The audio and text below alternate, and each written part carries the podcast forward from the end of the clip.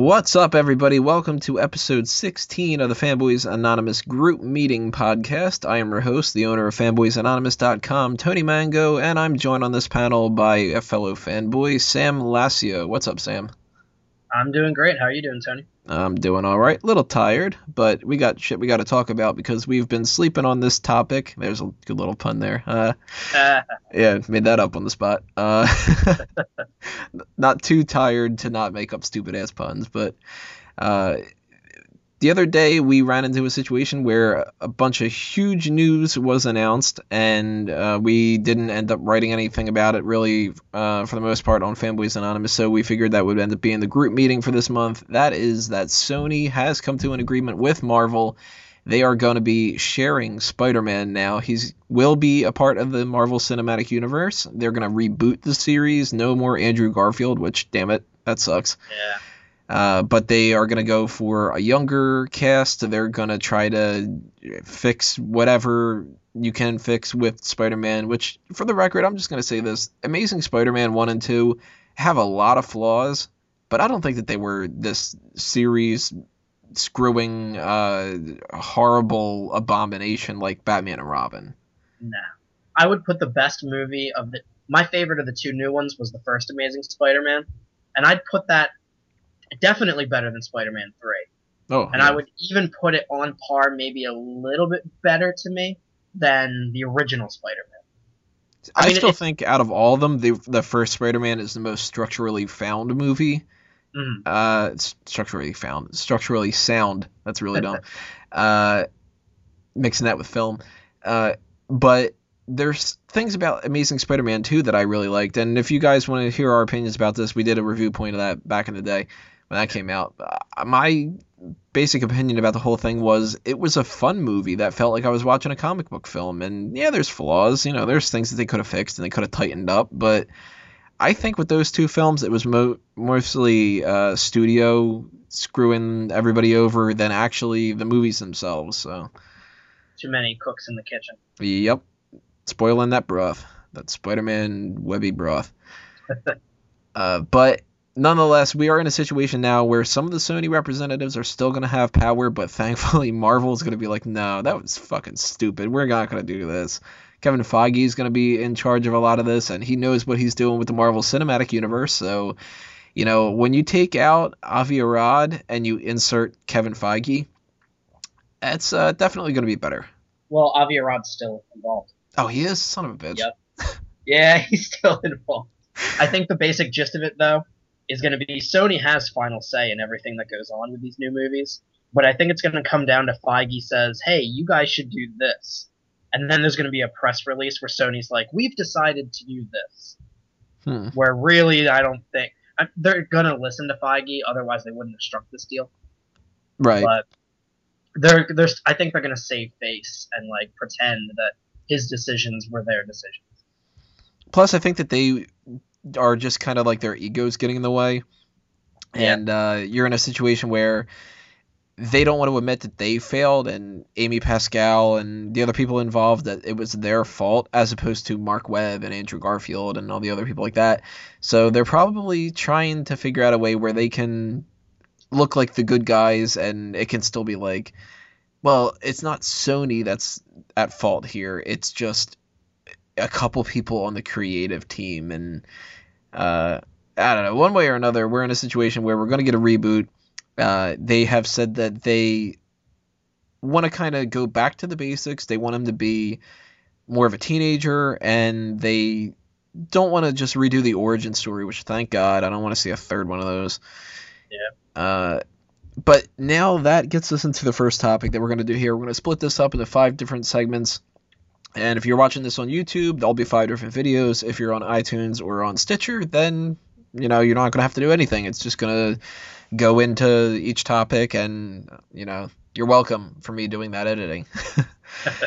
uh, the first topic that we're going to talk about, though, is one of the biggest ones, and that's going to probably take up most of the time of uh, this whole first part. We're gonna, you know, throw in a couple other things in the meantime, but when we're people are talking about this rebate, uh, rebate, man, I'm uh, just retarded tonight, aren't I? Uh, off this the cuff, guys, off the cuff. yeah, this uh, reboot idea, a lot of people are bringing up this argument of this is our opportunity to have Miles Morales instead. Uh, that brings us into this little debate, which is not even going to be much of a debate because we're both on the same uh, wavelength here. Peter Parker or Miles Morales, who do you go with for the Spider-Man character? Do you take advantage of a reboot and do you do the Miles Morales incarnation, or do you stick with the classic Peter Parker? And we're both on board, Peter Parker all the way. Yep. Uh, what are your reasonings for why we should go with Peter Parker?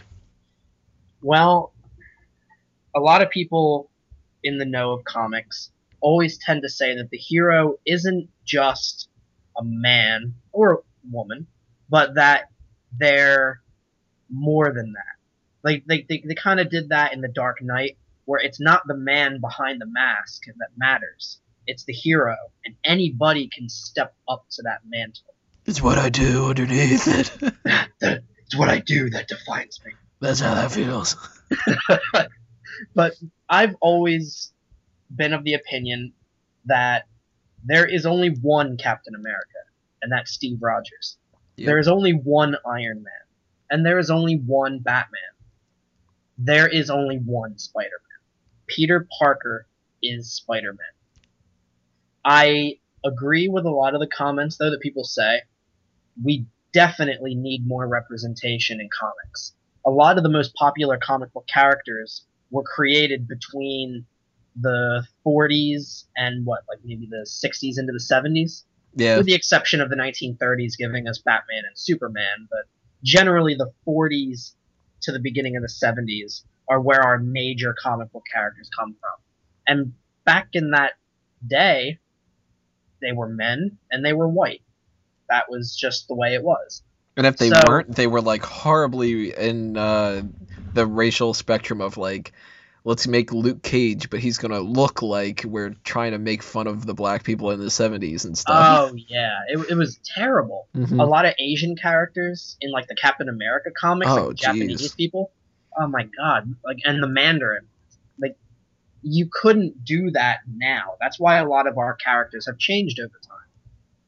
My biggest problem is Spider-Man is more of a recent addition to this for me, but as long as you don't change the core aspects of who that character is, everything else is on the table to change. Like, a lot of people are complaining about the recent Jason Momoa picture, saying that Aquaman should be blonde. Being blonde is not core to who Aquaman is. Like, yeah, he's always represented as being a blonde haired guy, Mm. but that's not core to who he is. You are not going to cast, like, Jackie Chan It's as- well, you're not going to cast him as like Black Panther.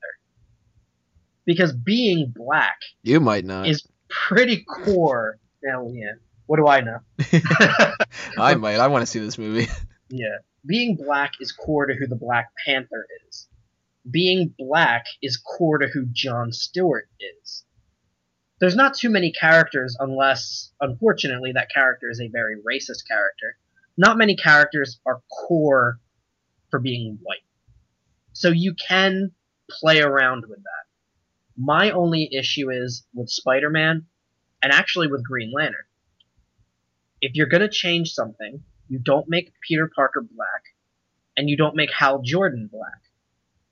Because John Stewart came about because there was more representation with comics. They wanted a new black character, they made a new black Green Lantern.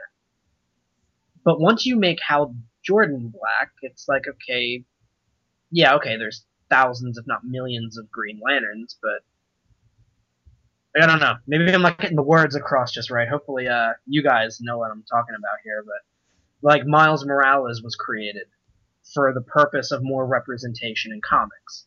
Now, a lot of people felt that it was a publicity stunt.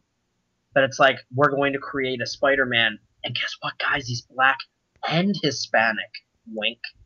Like a lot of people thought that's what was going on. Yeah, Which- might as well go with the trifecta and make him uh, gay as well. basically. But um, He can have a half sister who's paraplegic, and his uh, mom can be from the south, and his dad can be from the north, and like one side of the family votes Republican, one side votes Democrat. They're just like, we're just gonna hit everything on here. and then there's the adopted gay child that votes libertarian. yeah.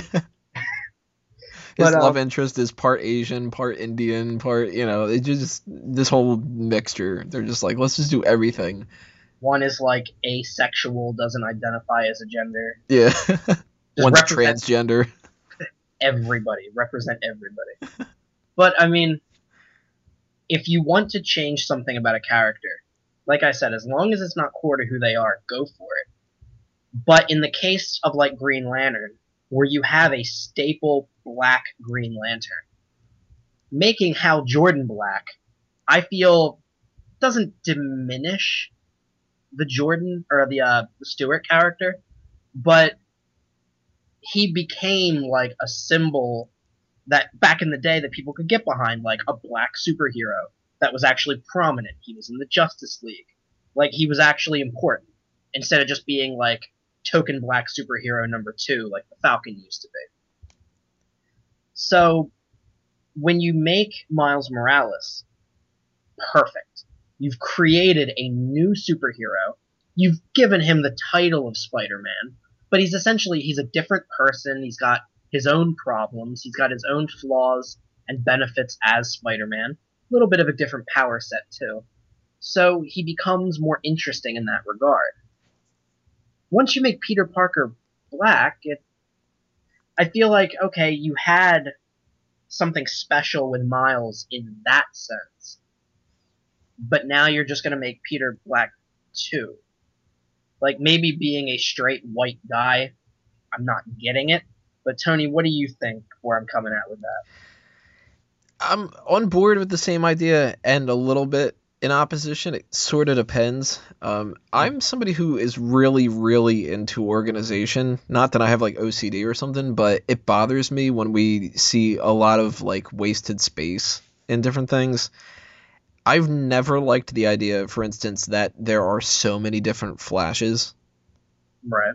And if you take, say, you know, Jay Garrick back in the day, first mm-hmm. original Flash, is pretty stupid. I mean, back when he was created, sure, you know, people were fine with him wearing a pasta strainer on his head. but, you know, Barry Allen is the main source of where Flash comes from. But I like Wally West better. And the reason I like Wally West better is because he's got more of a role in the Justice League than Barry Allen does as far as balancing out the team. You know, there's so many different people in the Justice League. There's for the main members, I should say. You know, Batman is obviously going to be the human representative, and he's the smart, dark, brooding one. Superman is the god, essentially. Wonder Woman is that pissed off warrior, bitchy woman. Uh, Green Lantern has struggled a little bit because he doesn't have as much of a role that's clearly defined. And then the Flash has even less of a role when he's Barry Allen because Barry Allen isn't the same as Wally West. Wally West is the fun one. And Yeah. when you have Barry Allen in there, then we get what we get in the New 52 where Hal Jordan is the fun one. Well, then what the fuck is Barry Allen? He's Right. just another guy. And you know He's- what? If he's I have smart like Batman, but he's not brooding and dark. He's just yeah, intelligent but serious. he's but- smart enough to not be an idiot, but he's not smart enough to be the smart one. He's not powerful. He is powerful enough to be like one of the most powerful, but that's clearly Superman's role. He's not dark and brooding. He's not a warrior. He's not a versatile one like uh, Green Lantern would be. He's not a representative of like an alien culture like Martian Manhunter. Like Barry Allen's just kind of there.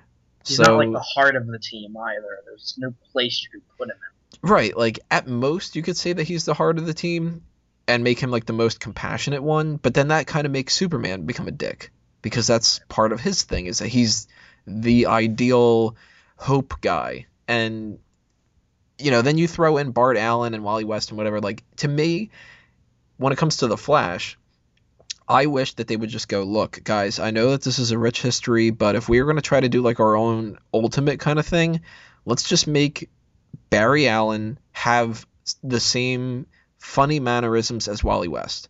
And then you don't need Wally West anymore.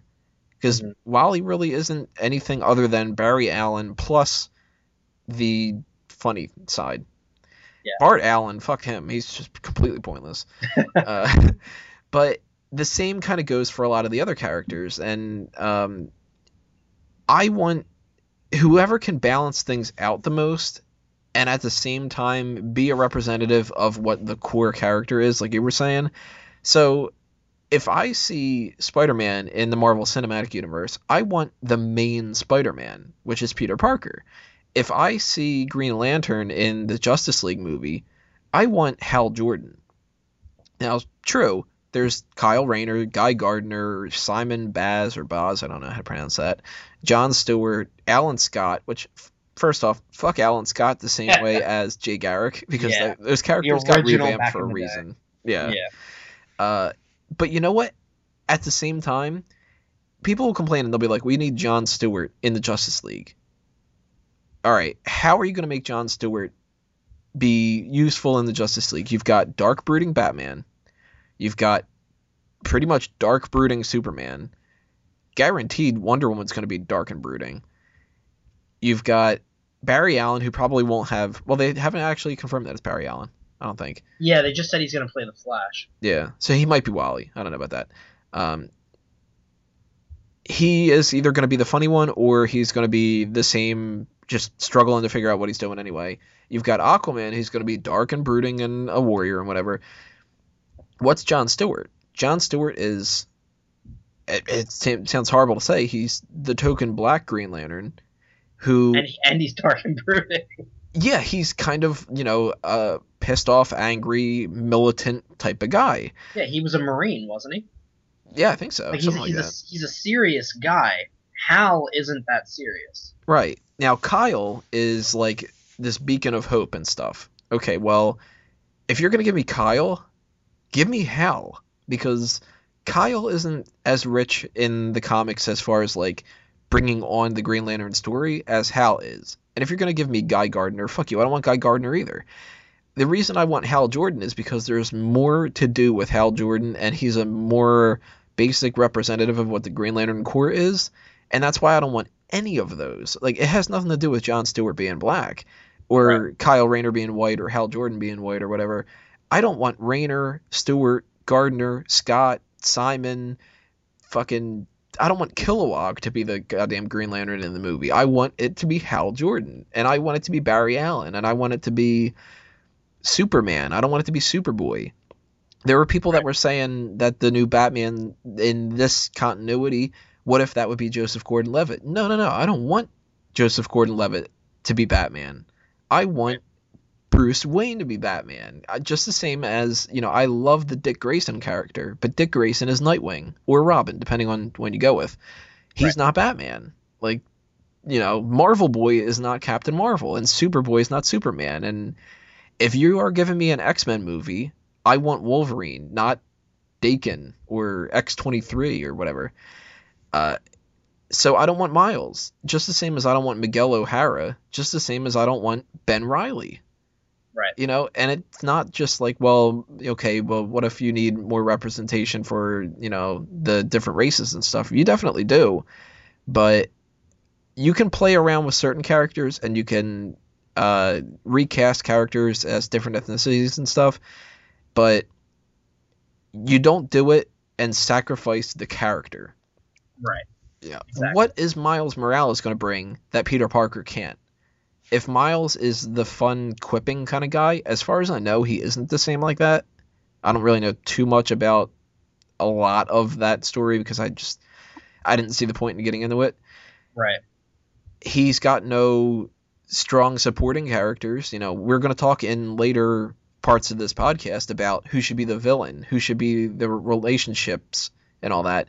Well, if you can argue back and forth of Gwen and Mary Jane and Liz Allen and Deborah Whitman and all that, how many people do you really have for a love interest for Miles? Right. And do you really want to see Miles Morales quipping back and forth with Robert Downey Jr. as opposed to Peter Parker, where they can, you know, fuck around with like the Aunt May thing and they've got, you know, there's just a rich history behind that. Mhm. So those are good reasons why. Uh, but that actually brings into another thing. I mentioned why not just have fucking Ben Reilly if you want to do something different. Well, why not have Kaine? Why not have Gwen Stacy? She's fucking Spider Woman now, or whatever they're calling her. Right. If you really want to complain and be like, well, we shouldn't just have the white generic male, why don't I hear the same argument about Gwen Stacy? Or why don't we go with May uh, Mayday Parker and make her Spider Girl? Or for that matter, you know, people bring up the whole Michael B. Jordan thing for Fantastic Four, which I'll say right now, Michael B. Jordan can and probably will be a really good Johnny Storm. Mhm. What bothers me about it isn't that they cast a non-white guy to be Johnny Storm. It's that they had Kate Mara as his sister, and then now they're saying that okay, well, to make up for that, we're gonna say that she's adopted. All right, well now you're going out of your way to try to explain certain things. You're creating more of a problem and then having to fix the problem. When Right. really couldn't you just go with like their half siblings? There you go, a lot easier. Eh, in that case, though, half siblings is pretty hard to explain when one is obviously a black guy and one is obviously a white girl. Like they're not like lighter and darker in their own regards, looking a little similar kind That's of true. thing. But I mean, you're right. Like Michael B. Jordan could be great as Johnny Storm, but like you said, you, they they go out of their way then to have to correct things about the character's history when they could have just made Sue Storm a black actress. Yeah. And you know what? They, there would still be people complaining, and they'd be like, you know, neither of them are black and whatever like that. A lot of the people complaining, and this is just the truth of the matter, a lot of the people complaining about that kind of a situation are closet racists. Yeah. And, you know, you can argue that Captain America cannot be black. You know, he pretty much can't be. He's because of the a time period he lived in. Right. But if you gave me, say, a black Charles Xavier, okay. He could be black. If you gave me an Asian, um, hell, we're getting Will Smith is going to be Deadshot. I think he's Right. going to kick ass at that role. If they would have Oh, yeah. cast an Asian like in the role, or if they would have cast somebody Middle Eastern in the role or something, go ahead if he's going to be good at it. Now, Right. if you go with somebody like, you know, we're going to recast uh, who's somebody else that we can bring out there, who's like an iconic character that they would never recast, other than you know Batman, Superman, those kind of things. Uh, what about Stark? You know, even Tony Stark, if they were to find somebody who wasn't a white person that could play the part, I it would depend on the person, of course, no matter Yeah. what, because there's tons of white people that couldn't play that part. You know, it's not like Right. it, you know, race has anything to do with acting talent. But you know, if you were to find somebody that could pull that off, mixed or not, then you know what, sell me on the idea of who the person is. That's why I think Michael B. Jordan could be good. Um, he's got a lot of the mannerisms of Johnny Storm, and you know, I don't know too much about the mannerisms of Miles Morales, but I know that Peter Parker's got a hell of a lot stronger of a story to go with. And it's the same kind of mentality of you go with the iconic person as opposed to the person that you want to be a political statement. Because if you want to bring attention, okay, you can bring attention through good storytelling. You don't need to bring attention through just a superficial thing. That's one of the things Right. that bothers me about this whole Ant Man movie. Ant Man to me feels like they went out of their way to screw around, play with the mechanics of stuff because they just they wanted to do that 60s thing. And it's like, you know what? You shouldn't have just been so stuck on the 60s thing. I still think that movie's going to suck. But I- I'm still on the fence about it, but I'm still I'm still gonna go see it opening. uh, no matter what, I'm going to see it, you know. Hell, I thought that Guardians of the Galaxy was going to suck and I went to see that opening night. But, yeah, you know, if you're to make Marvel's bought my soul at that point. Yeah. If you're going to make a Fantastic Four movie, I want the Fantastic Four to be Ben Grimm, Reed Richards, Sue Storm, and Johnny Storm. I don't want Spider-Man or She-Hulk to be in the Fantastic Four, even though they've been in the comics. Right. And I don't want Miguel O'Hara to be Spider-Man just because he's been Spider-Man in the comics. And I don't want a future Green Arrow adaptation of the movies or even in the TV show. Green Arrow is Oliver Queen. He's not fucking Connor Hawke. He's not uh what the hell's the other guy that took the mantle? Uh, didn't Roy take it at one point? He might have, yeah. And it's like I mean, Roy he still had one arm at that point. Yeah, Roy is either Arsenal, Speedy, or Red Arrow. Like he's, you know, I don't want anybody in any of those roles to be played around with because you don't need to do the exact adaptation of the stories in the comics, but you shouldn't just fly in the face of them just to do something different. Like a lot of people are saying that Spider-Man should be a big part of the Civil War thing. I would have been fine if he wasn't. Yeah, they were gonna have uh, Black Panther as. Yeah, and you know what? If they had an idea for how that would work, that probably would work. Yeah. You know, well, that's part of the thing with this whole Sony deal is that Marvel really didn't need Spider-Man. It's amazing that they have him. amazing. Yeah, but the fact that they have him is just sort of like the cherry on top. Right. Marvel was making money. They had great movies coming out. They made Guardians of the Galaxy the second highest grossing movie of 2014. They don't need Spider Man. But now that they have him, all the better. Sony is the ones, they were the ones who were like hemorrhaging money and like dying with like blood coming out on the side of the road. Like they're the ones that needed the medical assistance, not Marvel. Marvel just kind of got an extra little bullet in their gun. Sony having Marvel stepping in to help them is gonna profit for Sony a lot better. Right. And you know that you bring up another topic, you just reminded me of it. Uh, it's sort of a transition here, but a little bit um, on the same playing field. Sony was depending on Marvel to get them out of a rut because they were dying. Miles is a character that is completely dependent upon Peter Parker having died. Right. You know, Miles Morales doesn't just get to be Spider-Man out of the blue. He takes on the role because Spider-Man died. You know Yeah. what? At the same token, Bane became Batman at one point. Do you want Bane to be Batman in the fucking movies? No. Right. And, And uh, I had it described to me this way too.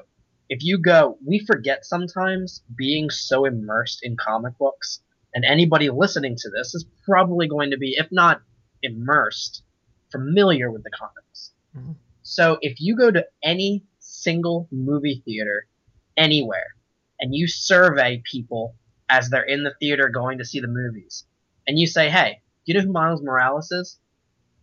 What, you're going to get two people that have heard of him? And if you say who's Spider Man, almost all of them are going to say Peter Parker. right. They're not going to know who Miles is. Miles isn't Miles isn't the name drawer to Spider Man. Peter is. Now whether Peter is white or black, I'm still going to go see the movie. I'm not going to be upset if I hear that they made a casting choice and it was a black kid. That doesn't bother me. I'll have my preferences, sure, but it's not going to be the end all be all. But if I hear they chose Miles, I'm going to be really confused and I'm going to think that this movie's not going to be what I thought it could have been had they gone with Peter.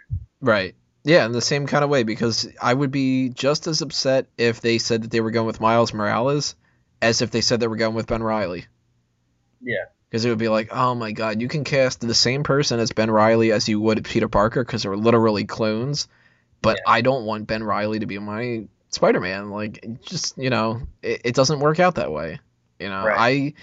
I am totally good with changing the adaptation of some characters around. I'm totally good with recasting people a little bit if they they work out that way to get some more diversity in there. You know, you can even change characters' genders sometimes and it'll work. If you would have told me that instead of say I don't know, like um I'm trying to think of somebody from that that like the Spider-Man universe instead of I keep going to Batman because Batman's always my favorite character. But you know, let's say you take one of the villains, uh, Alistair Smythe, the first name that came to my mind, Okay. and you made Alistair Smythe Allison Smythe. Okay. I'm not gonna complain. Like, Not a big deal. They Yeah. did that with they did that with Doctor Kafka in the Amazing Spider-Man 2. yeah, Doctor Kafka's a woman in the comics. They made it a man. yeah. And my complaint about that wasn't, oh my god, he's a dude. What the hell? That's that's screwing it all up. It was, this guy's like ridiculously over the top German, and I'm supposed to laugh at this. This is kind of stupid. like, I, I don't know if you would classify it as racist, but definitely uh, uncomfortable just how German he was. right. but I think that this all boils down to look, if you want more representation for different ethnic characters and stuff like that, I'm on board. Just don't screw up the source material. And if you want Miles Morales to be a bigger part of the comics when they reboot all this kind of stuff, dude, you can go ahead and do it. Make him Spider Boy. Make him the sidekick. Yeah, Or you know what? Make him a different uh Spider-Man spin-off character.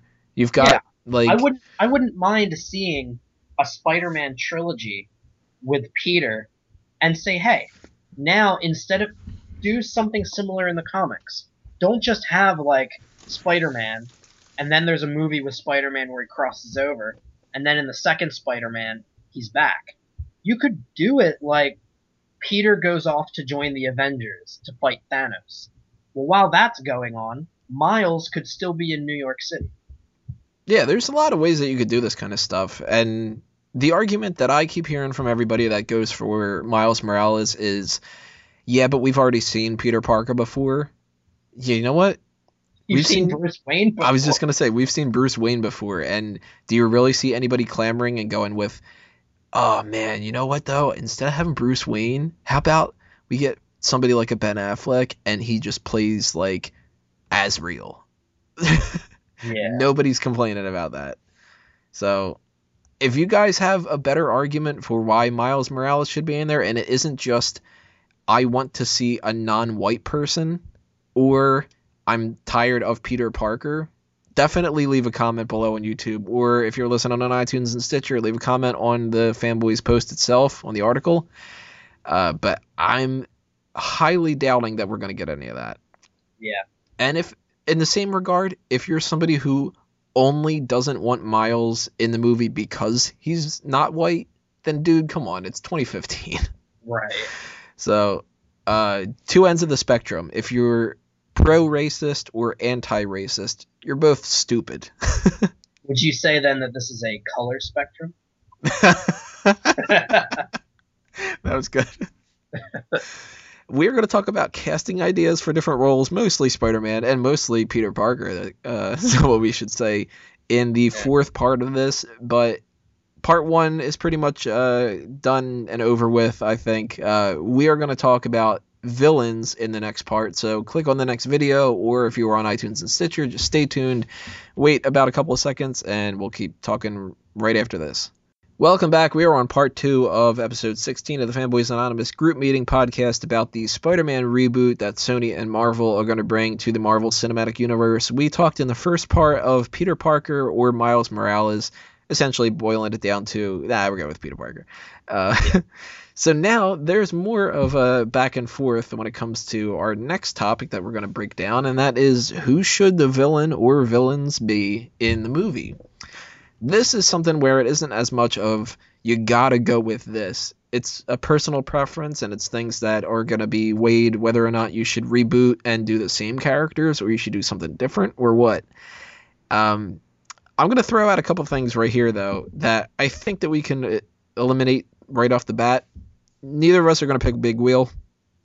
uh, I Well, hold on, with- Tony. You can't speak for me on that. One. that's true. You might be going with Mr. Negative or Spot or something, but uh, you know, We're like the five people that keep screaming "shocker" for some reason. actually, I'm gonna make a, a case about Shocker in a few minutes, but Oh God. yeah, um, there's a lot of characters in the Spider-Man Rogues Gallery that you just can't do, and as much as you could do them on a TV show, especially like an animated show for kids, you're never gonna bring Stegron into the film universe or the fucking Hypno Hustler. If we see, you know, a live action Marvel Cinematic Universe adaptation and Molten Man is what you go with, then you're making the wrong decision. It's you know, you can go with a lot of different things here, and you can reboot the same kind of characters we've seen before. You can do different ones or whatever, but there really is only a list of about 20 characters that you can do. Um, so before we get into specifics about this, do you think they should go with somebody new, or do you think that we should redo some of the ones we've already seen before? I would personally say let's bring somebody new. Spider Man is one of the few characters, at least with Marvel, because with DC you've got Batman and characters that have like a very large, rich rogues gallery. Spider Man is one of those classic characters who there are a ton of his villains that are not only famous, but cool enough that they've even crossed over with other characters before. They're not just unique to Spider Man. So like, I mean, you can list off right off the bat five characters. I couldn't probably even list off five characters for Iron Man without like pausing and being like, oh well, wait, yeah, there was that guy. Uh, it's doubtful. Like we mentioned in the first part, you interview people standing in line and go, "Who's Miles Morales?" and they might not know. If you go, "All right, name Iron Man characters," people aren't going to be like, "All right, there's Titanium Man and Madame Masque and Crimson Dynamo, Spy like, not, Master, they're not going to know all those. the Unicorn, dude. Oh shit, Unicorn's a fucking man." Like, But all you have to do is say, okay, name a Spider-Man villain: Green Goblin, Hobgoblin, Kingpin, Spider Slayer, uh, Doc Ock, Shocker, Mysterio, Rhino. Like you can literally Mhm. just go down, down, down, down, and just Jamie start Foxx. I would personally say because he has such a rich rogues gallery that you go with somebody new. I'm gonna go in, in the same regard here because I think that look, if we're gonna get a reboot, we don't need to reboot the same thing that we've seen before. And I do agree that some people are goblined out. Uh, we've already watched Harry in three, no, four movies. We've seen Norman in four movies, and they've been fighting as goblins in three of them. I don't need to see another Green Goblin for a while. And you know what? Since the Amazing Spider-Man films had set up this idea of Norman being like the Emperor, essentially, and they just never got to it. Yeah. I don't even want to see that either. Like, I don't want to see them have to build up a trilogy because I don't want a trilogy at this point. Like, Yeah, I mean, I don't want just a one-off, but I would like to see a franchise, but mhm. not solely just focused on Spider-Man either. yeah, you don't need to make this one, two, and three. And we'll we'll get into that a little bit with the uh, part five, the future movies and stuff. Um, but if you're going with a new character, who would you want to see, or characters for villains? I would say when it comes to villains with Spider-Man, you need to you're gonna see the Spider-Man character in an MCU crossover film before you see him in his solo film. Since we're going to get the solo film being the second time we see the character, we still, at least to me, I would like to still see some crossover, considering he is a character that's in New York City. So he's in a character that has been hit by the Chitauri invasion from Avengers. So there's there's a rich pool that you can play with now that you have a main character who's in that city.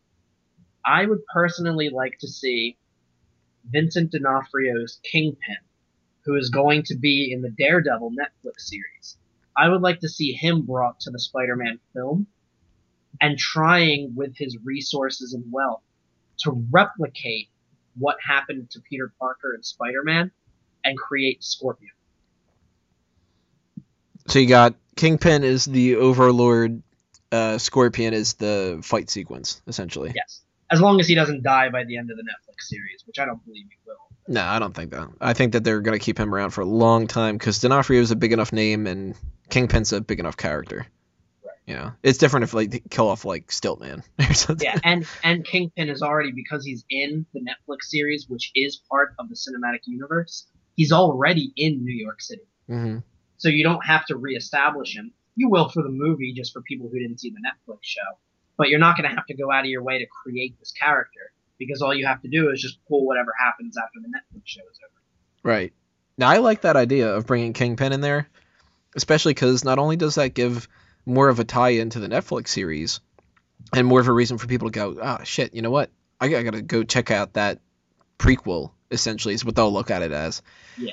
Uh, but that brings in a totally different aspect of the Spider-Man series that we've never been able to see in the movies so far. We've pretty much stayed to costumed, comic booky type of characters in the Sam Raimi films, and in the Yeah, villains he could punch basically. yeah, and and even though he shouldn't have been able to punch Doc Ock.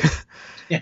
Uh, and then in the Amazing Spider-Man universe, we've gotten the weird sciency offspring characters. Yeah. But we didn't see the mafia aspect. Spider-Man has a ton of people in his rogues gallery that aren't really these, you know, science experiments gone wrong. You've got the Kingpin, you've got Hammerhead, you've got uh the uh, what do they call them? The uh Kingpin's main crew. Shit. Oh, um, There's somebody who starts with an F, and I can't remember him off the top of my head now. Uh, yeah, his main primary people though are people that Spider-Man can fight with. from the '90s cartoon, he was uh, really associated with Smythe a lot. Yeah, he had a lot to do with Smythe and um, a little bit with like Silvermane. Uh, He set got- up the Sinister Six. that's true. There's the Sinister Six in that one, which they still want to do that. We'll talk about that a little bit later too, because I still think that that's um, some kind of a mistake. Uh, Kingpin is somebody that I really think that they could do a lot with. Um, if they do go that route, I don't know if I would pick that for the solo film though. I think that uh, a good way to introduce Spider-Man in Civil War, which I don't know how they're going to do this. I don't know how they're going to balance out the search for Bucky, the relationship with Sharon Carter, the arguments between Steve and Tony, Tony's story because he's got to have some kind of a story in there mostly. Black Stemming Panther? from Age of Ultron, likely. Yeah. Have Black Panther have a representation in the movie and introduce Spider-Man. That's a lot to carry in one film and I really think the biggest mistake is calling this Captain America Civil War. If they just called it Marvel Civil War, you wouldn't have had to focus so much on Captain America because all reports are saying this is still Cap's movie. right. So stop like if you take the focus off of him, you could bring the other characters into the spotlight a little more. I'm curious at what they're going to do with that, but I can't imagine Spider-Man being established more than like you know, a quick fight scene or something. Where he pops up and then because they're not going to want to fight over him like they did in the comics because he's literally brand new. Yeah. while these Avengers have been around for five, six, seven years, Cap seventy. But So I would love to see in Civil War introduce Kingpin. One scene, have Spider-Man fight with him and a lot of his goons. You know, you could have uh, the different people that you know Hammerhead, and you could have Tombstone, and or just you know. have him fight a make Crossbones and associated the Kingpin because Crossbones is coming back. Oh yeah, that's right. Crossbones is gonna be in this too. Fuck, man, they have so many people that they got to do with this. Yeah. Uh, but I'd like to see him fight them, and the movie itself that they can spin off of that. Kingpin isn't involved. Uh, that way they can throw their reference out there. They can have uh, that kind of a thing. And if they want to go that route and have him in that cameo thing with Civil War, make it to where Spider-Man's brand new, or not like brand new, not like it's first day, but he's pretty much just gotten started. He hasn't fought any villains yet. Could be like he's either been Spider-Man for a few weeks, hmm maybe a couple months, but not like two years or something like that. Yeah, just make it to where he's recently gotten the power and he's still looking for the killer that killed Uncle Ben. Right. That way he could trace him back to Kingpin, and you know Richard Fisk or uh, Wilson Fisk. Well no Richard uh, is his son. Oh, you, you can have him in some involvement in the uh, Netflix series. Maybe there's some kind of connection between them if you don't want to throw in Wilson Fisk or something like that in every little thing. You've got Michael Marko, which you could always make related to Flint Marko, which is really an overrated character. Sandman is only in those movies because Sam Raimi likes him.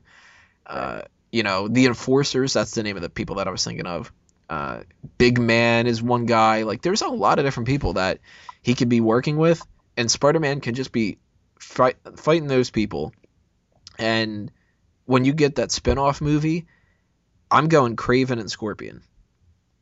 Uh, Scorpion's pretty the same as what you had said. Somebody has to make Scorpion. Yeah.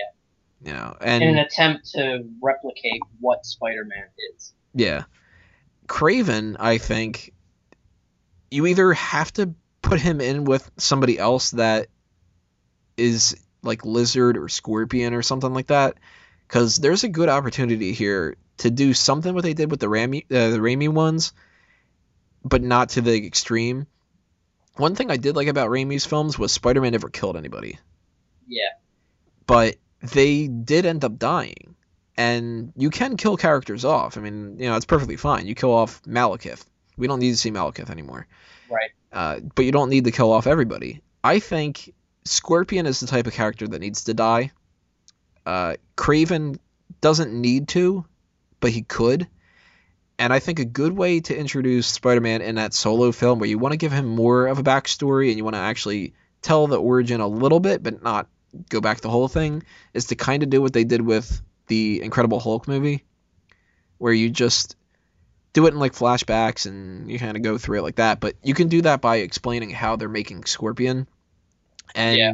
somebody, I don't know who, maybe it's Jameson, maybe it's Kingpin, maybe it's Norman Osborn, whoever it is, I don't care, doesn't really matter, has to hire Kraven to hunt Spider Man. And then Scorpion's created, and Kraven is also hired to hunt Scorpion. Maybe by the same person, maybe by somebody else, I don't know. You ha- kind of have like a three way battle going on, which means you can have Kraven versus Scorpion versus Spider Man versus Kraven. So there's not that gang up kind of a thing where you need two people to fight Spider Man and how can he beat them. Yeah. Scorpion represents that like crazy side that Spider-Man isn't. Like he does need to be rounded up. He's fucking nuts. Kraven is kind of working on the good side, but he's the villainous side of the good side. And Spider-Man of course is like the true good guy. But of course it's getting all shit on by Jameson and stuff like that. So Right. a lot of parallels between them and i think that that's a good way that you can kind of introduce some of the scientific side of things but you don't have to go with just like norman osborn what about the theory that's going around now that it's going to be mysterio and shocker Is that actually going around? that's one of the rumors but you know rumors are just rumors Taking that at face value, I've always kind of wanted to see Mysterio on screen. Like he's he's got a lot of people that don't like him. I've always just kind of liked the character. I've just found him to be interesting. I did theater in high school. Kind of, you know, I see where he's coming from a little bit. But i um, had a fishbowl once Yeah. Shocker.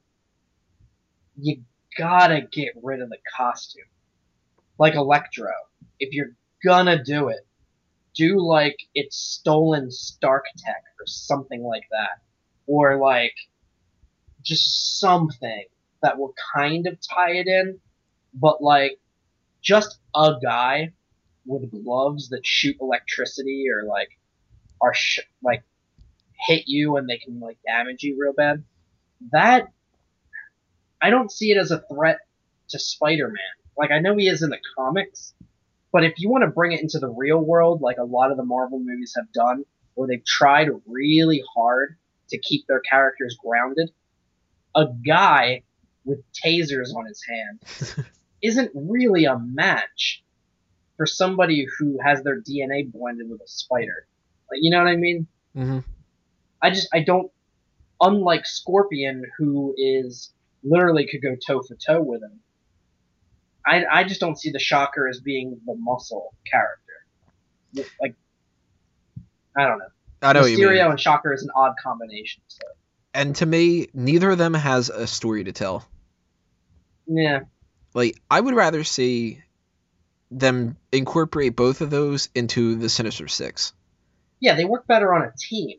Mhm. They don't really do well as one-off villains.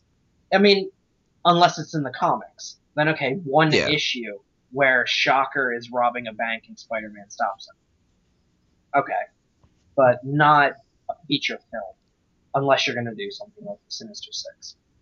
I want to see, and again, we'll talk about this in part five with the Sinister Six movie.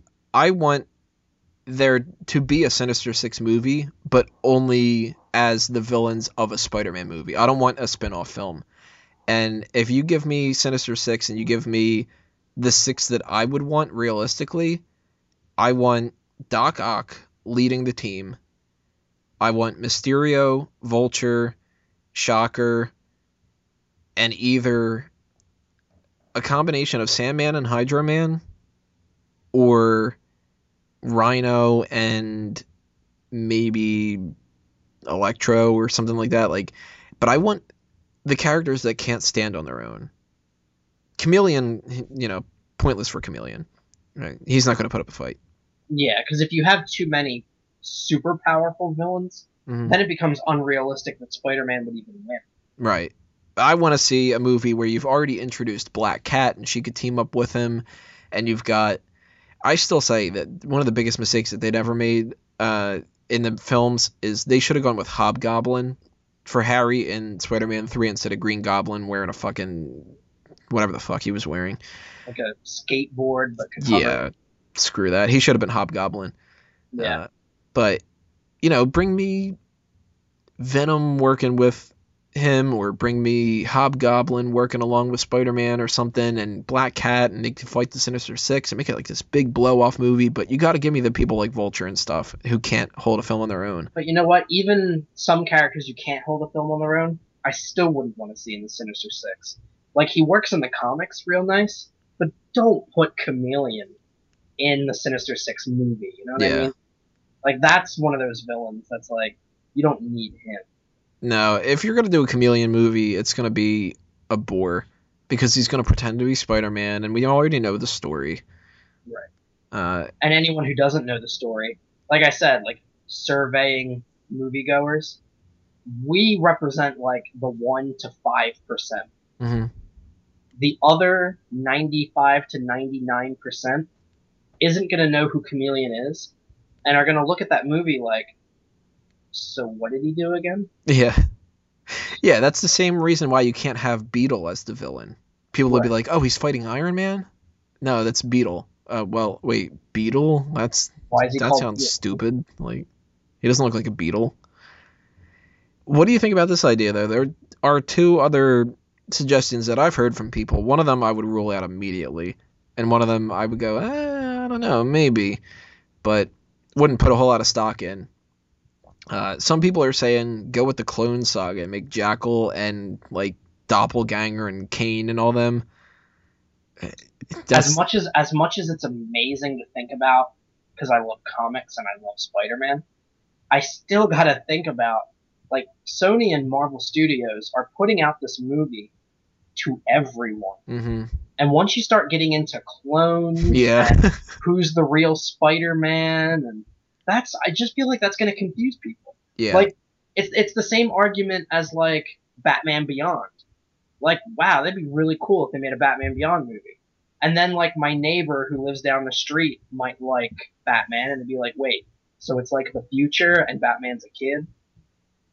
Like it, right. we we forget that even though we think it's a good idea, it might not translate to a movie that may or may not be good, but people aren't going to want to see. hmm You can't treat the film universe as an animated spin-off movie like what DC does. Right. So that's why I'd rule out Clone Saga. But I do have a little bit of credibility to throw out there for the other suggestion that I've heard, Morlun. Hmm. If you bring out that idea of him having this like totem and you've got Silk and Morlun and you know the the whole like I guess you could say like the mythology behind him and all that, that might be an interesting direction to go. To me, you can't go without the first movie though. Yeah. Hmm. I don't know how I feel about Morlun. What they could do, I mean, this would obviously just have to be a setup for other characters. you could go with Morbius, and possibly now that Blade is back with Marvel, set up like a Blade, either Netflix series, spin-off movie, whatever. I'd rather see Morbius just in that. I don't want to see him in Spider Man. I've never liked the idea of Morbius being a Spider Man villain. Kind of the same as how I don't like aliens in with the X Men. Yeah. You know, like when people start talking about the gem of Cyttorak, and they're like, well, you know, he's not actually a mutant. He's got this magical gem. Fuck you. Just make Juggernaut a mutant. don't make me have to sit through Spider Man versus a goddamn vampire especially not the vampire from the animated series, because Jesus, that was bad. I would. What, what was the woman your... he was after? Um, in the '90s cartoon. I like, should know I... this because he repeated it constantly. Yeah. Was it Felicia? It might have been Felicia. Was it Felicia Hardy? It if it was, it was like Felicia. and it was like you're really trying to be Dracula now. Right and they couldn't have him say blood and he couldn't bite anybody so he had to suck plasma out of its fingertip suction cups which is yeah and like how Christ. carnage would like he wouldn't drink the blood out of people he would like absorb their life force or yeah that was so stupid. So if you're gonna go with two different sets of villains here how do you introduce spider-man in civil war? How do you introduce him in his own film? What are the villains? What would you break it down to? I would break it down to have none of his villains in the crossover because that's just going to muck up Civil War even more. You're already adding in another character to their legion of characters, which some people complain about, but I mean, look at X Men Days of Future Past. Right. That movie didn't feel crowded and it had like all countless mutants. But make Spider Man just, he gets in the crosshairs of what's going on and just gets sucked up into what's happening and then for his spin-off movie, introduce Vincent D'Onofrio's Kingpin, have him see Spider-Man swinging around and try to replicate that and weaponize it, and he creates Scorpion based on that, and then you've got Kingpin and Scorpion and the Mob versus Spider-Man. And I'm gonna go with Kingpin and the Enforcers and the other people like that in the crossover Civil War movie and then Kraven and Scorpion in the solo film. So we got you know Kingpin and Scorpion in both. So yeah. hopefully they don't just go, hey, fuck you, we're going with Doc Ock, or like. Well, now know. we're going with Black Cat. Yeah. Oh God. Uh, well, you know what? That's going to bring us into part three. We're going to talk about friendships and relationships in the movie. Should we have Mary Jane, Gwen Stacy, Black Cat, the Osborns, the Brocks? You know, a lot of different things like that. Stay tuned, everybody, and click on that next video if you're watching this on YouTube. We will be right back. Welcome to part three of our discussion on the Spider Man reboot that we're going to be getting with Sony and the Marvel Cinematic Universe. We've talked about should it be Peter Parker or Miles Morales. We talked about who should the villains be that we should see coming up soon. Obviously, we ended up going with uh, Hypno Hustler and Big Wheel.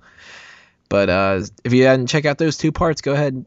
Part one, part two are up there for you to go back and listen to.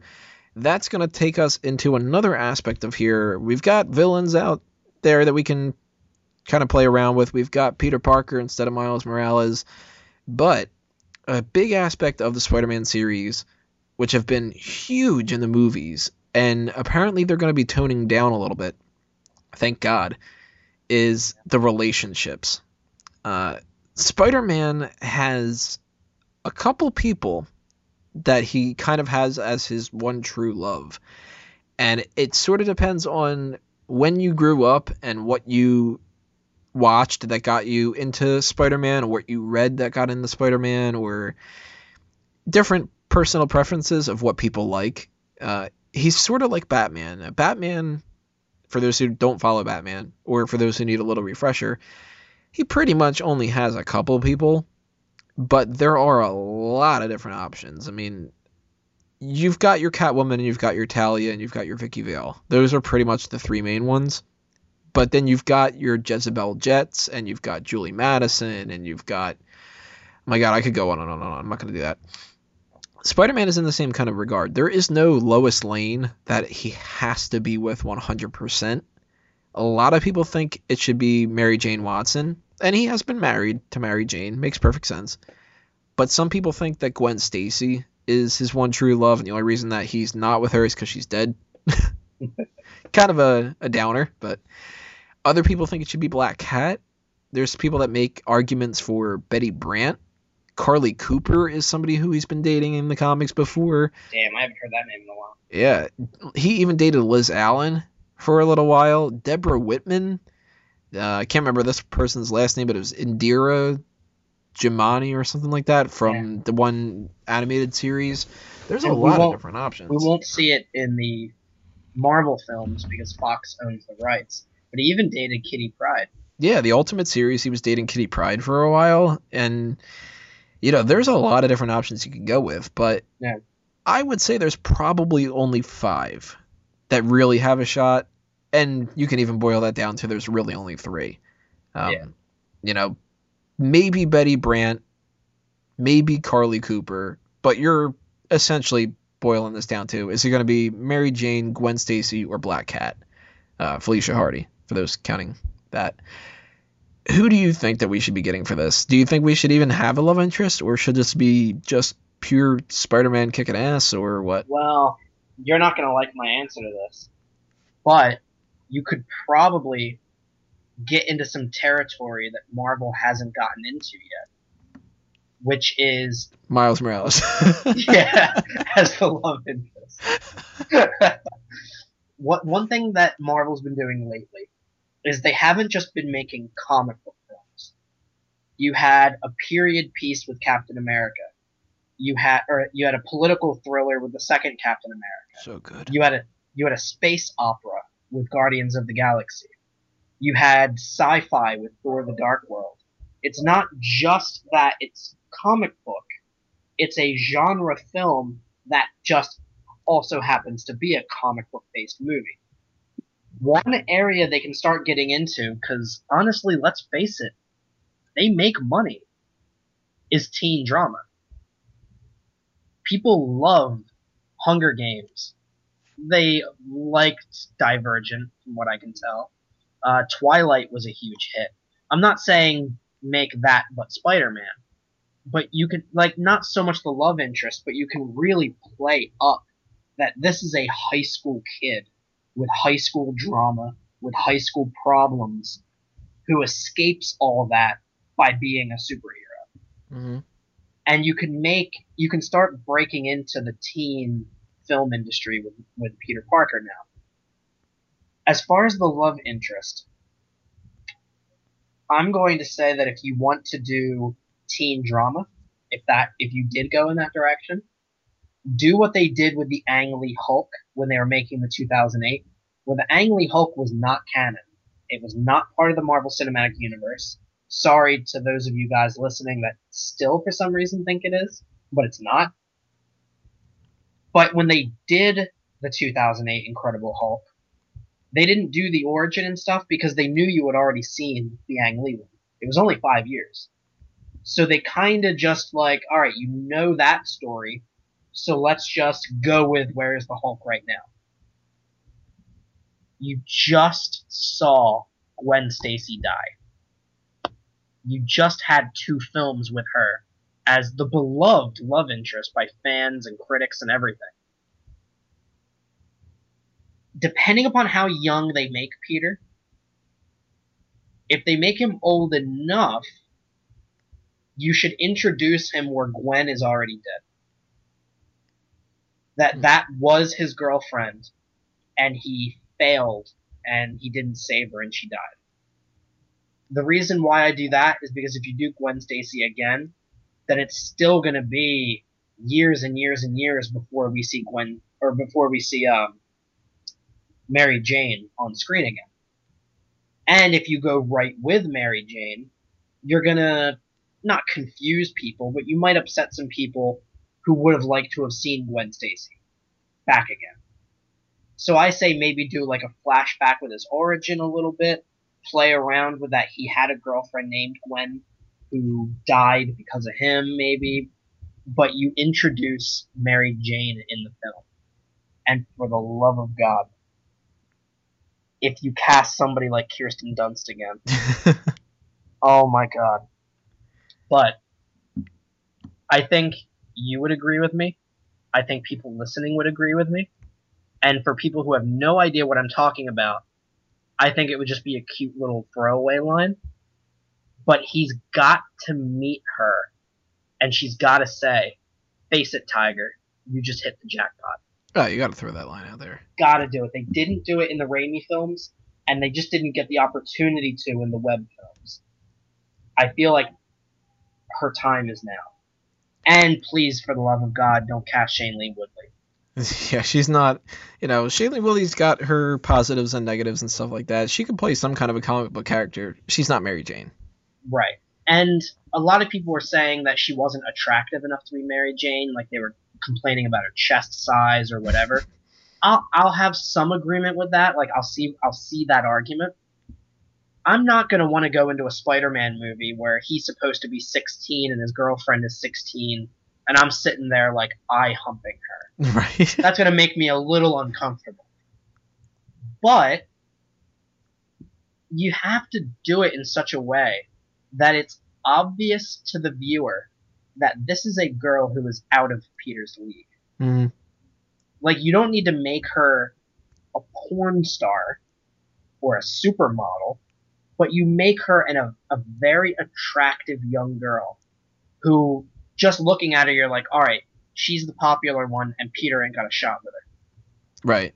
I feel like that's what they need to do with these new movies. I if you did Black Cat, sure, make it like Batman where he's got Talia, but then he's got Catwoman. But I wouldn't see Black Cat as the love interest, especially if they're not going to play it up as most of the movie like the Webb movies did. That's where this gets interesting to me because they have specifically said they want to go back to high school, which I'm fine with. You know, Spider Man's a high school character. He's aged over the years, but you can't just have him start off at 30, you know. I can't see Black Cat being the love interest. Partially because of the age factor. I mean, Black Cat is essentially a sexual character. Yeah, You know, the main thing people know about Black Cat is her chest. and the skin tight outfit. Yeah, so if you're gonna have somebody who's supposed to be playing a relatively young, you know, teenage, not 18, but like 16 year old Peter Parker, I don't want to see a 16 year year old girl with porn star uh, tits popping out, and Exactly. you know, if I was younger, I definitely would. And if you cast an 18 or older year old actress to play the part, well, you know, I'm going to be paying attention. But like, but at the same time, that's just going to be uh, really uncomfortable. And there's no way that you can have somebody, whether she's a part of the same high school or not, in that kind of a role and not get heat. Right. Now you can have Black Cat in the future, you know, when Spider-Man's already getting into college and stuff. Because once you hit that college level, then you can start getting into a bunch of depraved shit, and people are okay with it. But you also can't, at the same regard, have Betty Brant, unless you make her some kind of like a, a little intern that is in the high school instead of her actually being a legitimate secretary or administrative assistant. There you go, I said it. Uh, to J. Jonah Jameson. You know, you can't have Betty Brant be a 30 year old flirting around with a 16 year old Spider Man. So, even if she was 25, it's still 10 years difference and it's statutory rape. like, we're not going to do a situation like we did with Transformers where you specifically have to go, no, under this law, it's actually okay. No, that's creepy. Uh, I think you are really only limited to Mary Jane, Gwen, or somebody like a Carlie. And you know what? Carlie Cooper, I don't care if she's like one of the newer ones where it's fresh and interesting or something. I don't care about Carlie Cooper. Yeah. And Liz Allan should be a bitch. You know, there's a difference between the bitchy, hot, popular Liz Allan and the hot, popular Mary Jane. You want to do that popular angle? You go with Mary Jane. Yeah. The Gwen thing that gets me is I don't want to see them build up to Gwen's death again, but I don't want them to just say that she already died because then that implies that Spider-Man's been fighting other people. So Mm, good point. I'm kind of in a weird boat here where Well, I'm pretty sure when he met Mary Jane, she was Gwen Stacy wasn't dead. So if you want to even play up the whole teen drama thing, Mhm. now you've got his ex girlfriend. Maybe they're not dating anymore, and now there's the new girl, and you even can get like a triangle thing going on. That's what I was going to suggest. Uh, I don't think that it's as amazing of a series as a lot of other people do, but the Spectacular Spider-Man series, where they made Gwen like the nerdy best friend of Peter, mm-hmm. I think they should go that route. Gwen can be kind of one of his best friends. Because, you know, Spider Man's supposed to be, well, Peter Parker is supposed to be a bit of an outcast, but he's not supposed to be a total goomer. Like, Yeah, he's a kid that gets picked on and still has enough of uh, life to him that he can have some friends and he can go out as Spider-Man and he can vent his frustrations and stuff. But he's not like the type of kid that goes all Columbine. He's got to have some friends with him, and that's another thing we're going to get into in a minute is who should be his friends. But one of them I think should be Gwen, but I think the main love interest has got to be Mary Jane. Yeah. Uh, most people are familiar with Mary Jane. You can cast a really pretty actress in the role, so that's going to get the young people really interested. Maybe somebody like an Emma Roberts could play that part. I don't know. Then you're starting getting into age and acting talent and stuff.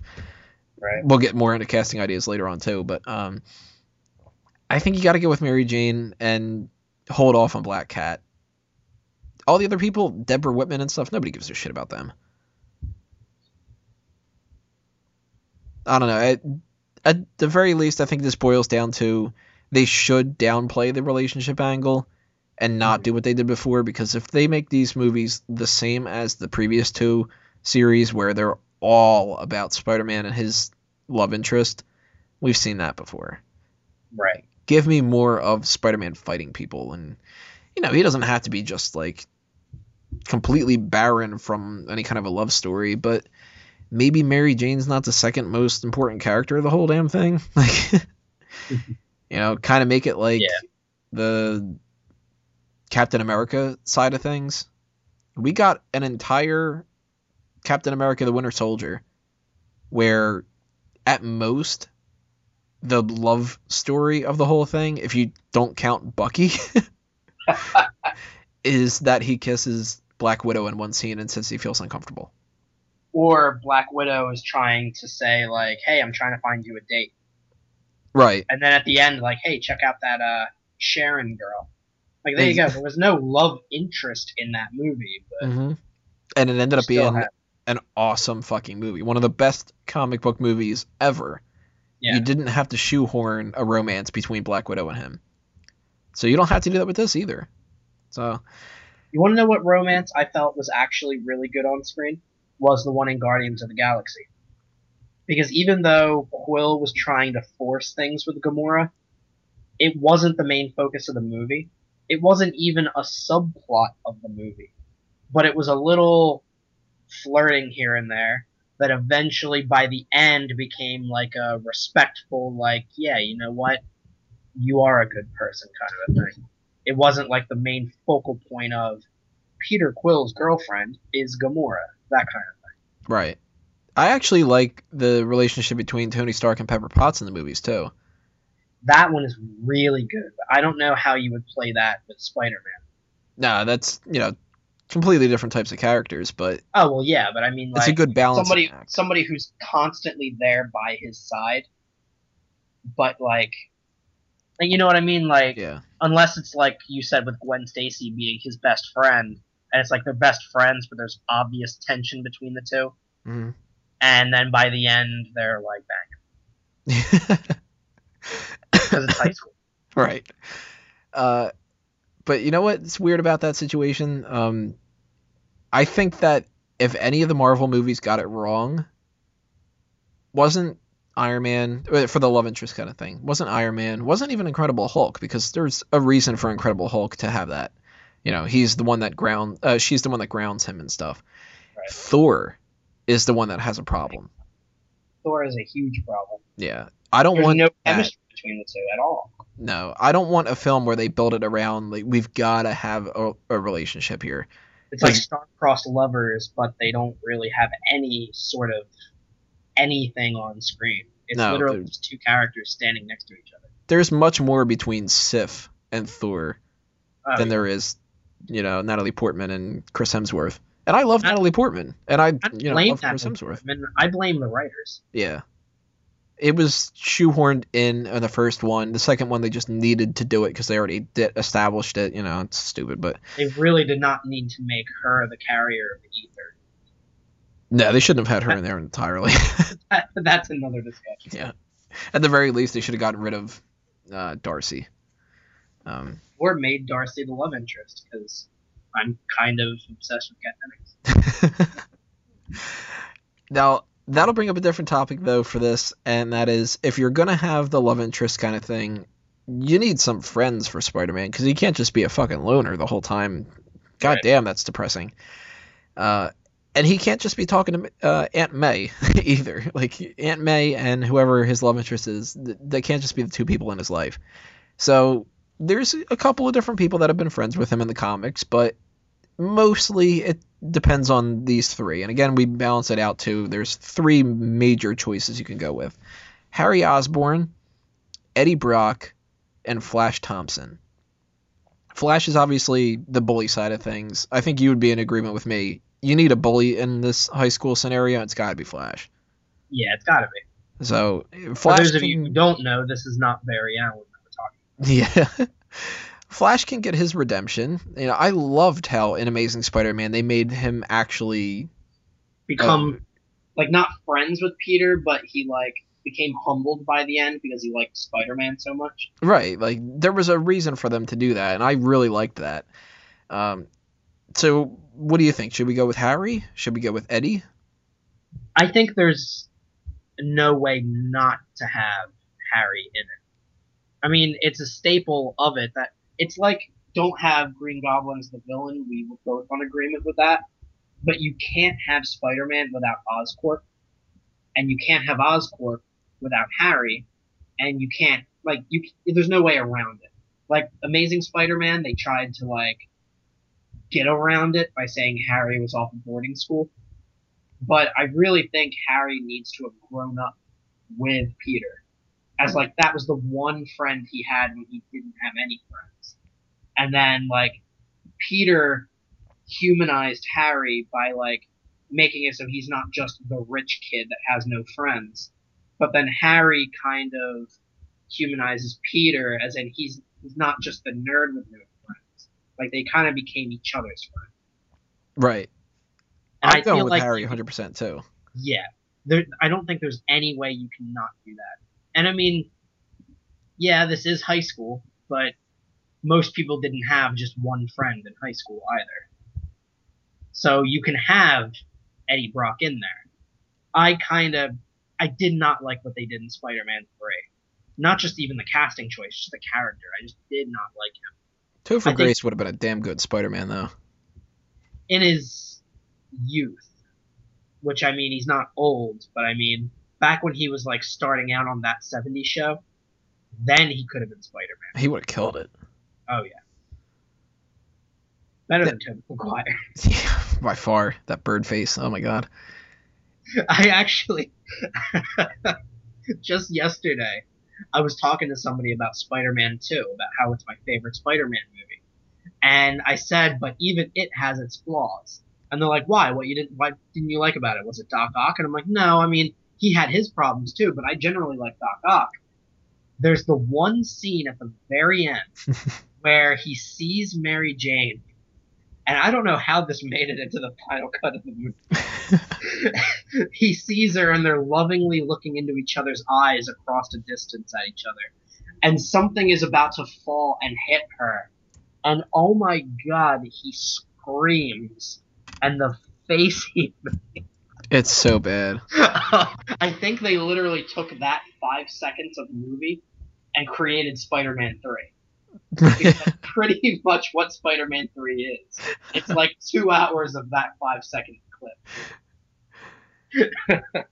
Now, the problem with Spider-Man 3 is never the issue of there's too many villains. It's just they didn't know what the fuck they were doing. And they did a lot of good things with Eddie Brock that in the comics that they translated pretty well in that, but they did a lot of things that were terrible. And you know, I like the idea that Eddie Brock could be either way. Like, it sort of depends. Uh, if you're gonna go with the route of the Daily Bugle, they can't know each other beforehand. Right.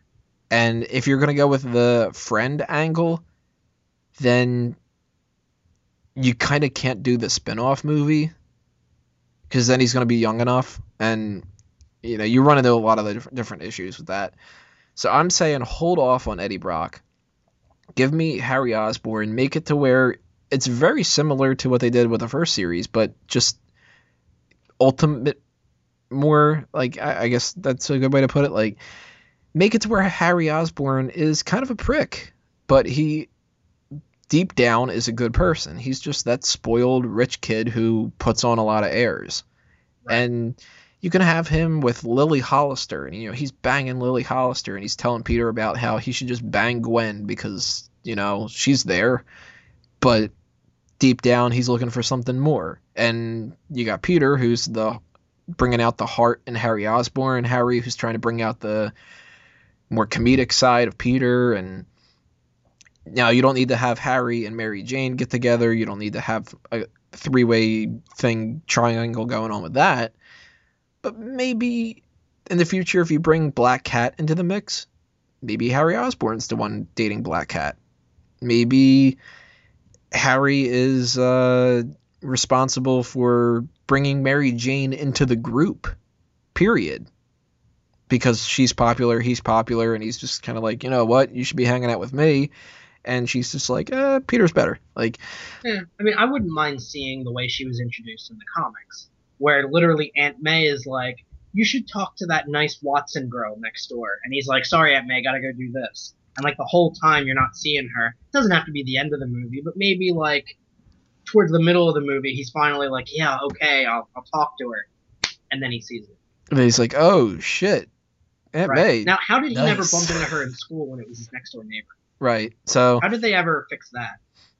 That um you, you go to a different school even though they were right next door to each other or like I think you can't get around that. You got to make them either go to the same school if they're in the same you know next door neighbor kind of a thing or you make them older or something. I don't know. Like that I think you got to kind of keep them see going to the same school, the same Raimi mode.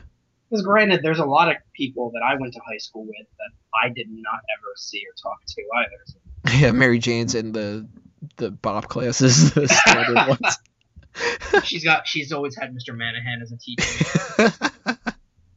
They're like, Peter, it's a great job that you were in AP this and honors this, and Mary Jane. Well, you know, you're graduating this year. We really need to get those fractions figured out. or if you want to explain why Mary Jane is so full figured, yeah, maybe she failed a couple classes. you got a couple teachers, and they're like, Peter, you are a genius. You're going to be really going somewhere in the future. Harry, you've got a lot of money. You're going to be going somewhere in the future. Mary Jane, you got some killer tits. You're going to be going somewhere. You're gonna marry great. You're gonna marry somebody like Harry. He's gonna have a lot of fun with you. You're gonna have a lot of fun spending his money. Mutual trust there. Right just fly in the face of all the political correctness that people are trying to get with Miles Morales. so, uh, as far as relationships and friendships and all that go, any other things you want to bring out before we move on? Uh, not really. Those are the main ones. Got Flash, maybe Eddie. Got Harry, Gwen, MJ. Yeah, that's pretty much it. Alrighty, we got part four coming up. Casting ideas for some of the different roles. That's going to be a rather quick one, and then we're going to finish this off with some talk about where they go in the future. Welcome to part four. We're still rolling on here with our talk about Sony and Marvel having a brand new reboot of the Spider Man series for the Marvel Cinematic Universe. Part one, we talked about Peter Parker or Miles Morales. Part two, who should be the villain. Part three, what do we do with the friendships and the relationships for Spider Man now we're going to get into probably one of our faster topics uh, casting ideas for some of the different roles. Mostly Peter Parker because we didn't want to prepare way too much ahead of time. And let's face it, it's kind of hard to cast teenagers. Yeah. There's not a whole lot of like really prominent teenagers that are acting that we have access to because we're not casting directors. So also, we're in our mid to late twenties, and we don't watch movies where they would be in. yeah, we're not checking out the Disney Channel all the time, and we're not uh, obviously as connected as the people in Hollywood are to get auditions from people that we don't know. So you're not going to hear any unknown names because we don't know them; they're unknowns. But um, we figured we'd just throw out some other ideas. You know, if we end up mentioning some people that are villains or something or whatever, yeah, you know, happens, it happens. So, uh, mentioning some people that have already been rumored for the parts, I'm gonna throw out one person here that I'm not incredibly familiar with, but what I have seen of his, I think he can play the part good enough. Uh, Dylan O'Brien uh, for Peter Parker. Hmm. He's the guy who is in the Maze Runner, and I don't know what else, but I've seen him in Maze Runner. He looks the part in my mind. He was kind of rebellious in that movie. I don't know if he could play the funny side, and that's one of the issues here. I think Andrew Garfield was amazing as Spider-Man. No pun intended. But Tobey Maguire sucked. He was just not funny enough. And you need to take the positives from Amazing Spider-Man and you need to not lose those. You can't go back to the whiny Peter Parker and you can't go back to the dead just no personality Peter Parker either. You need the fun guy.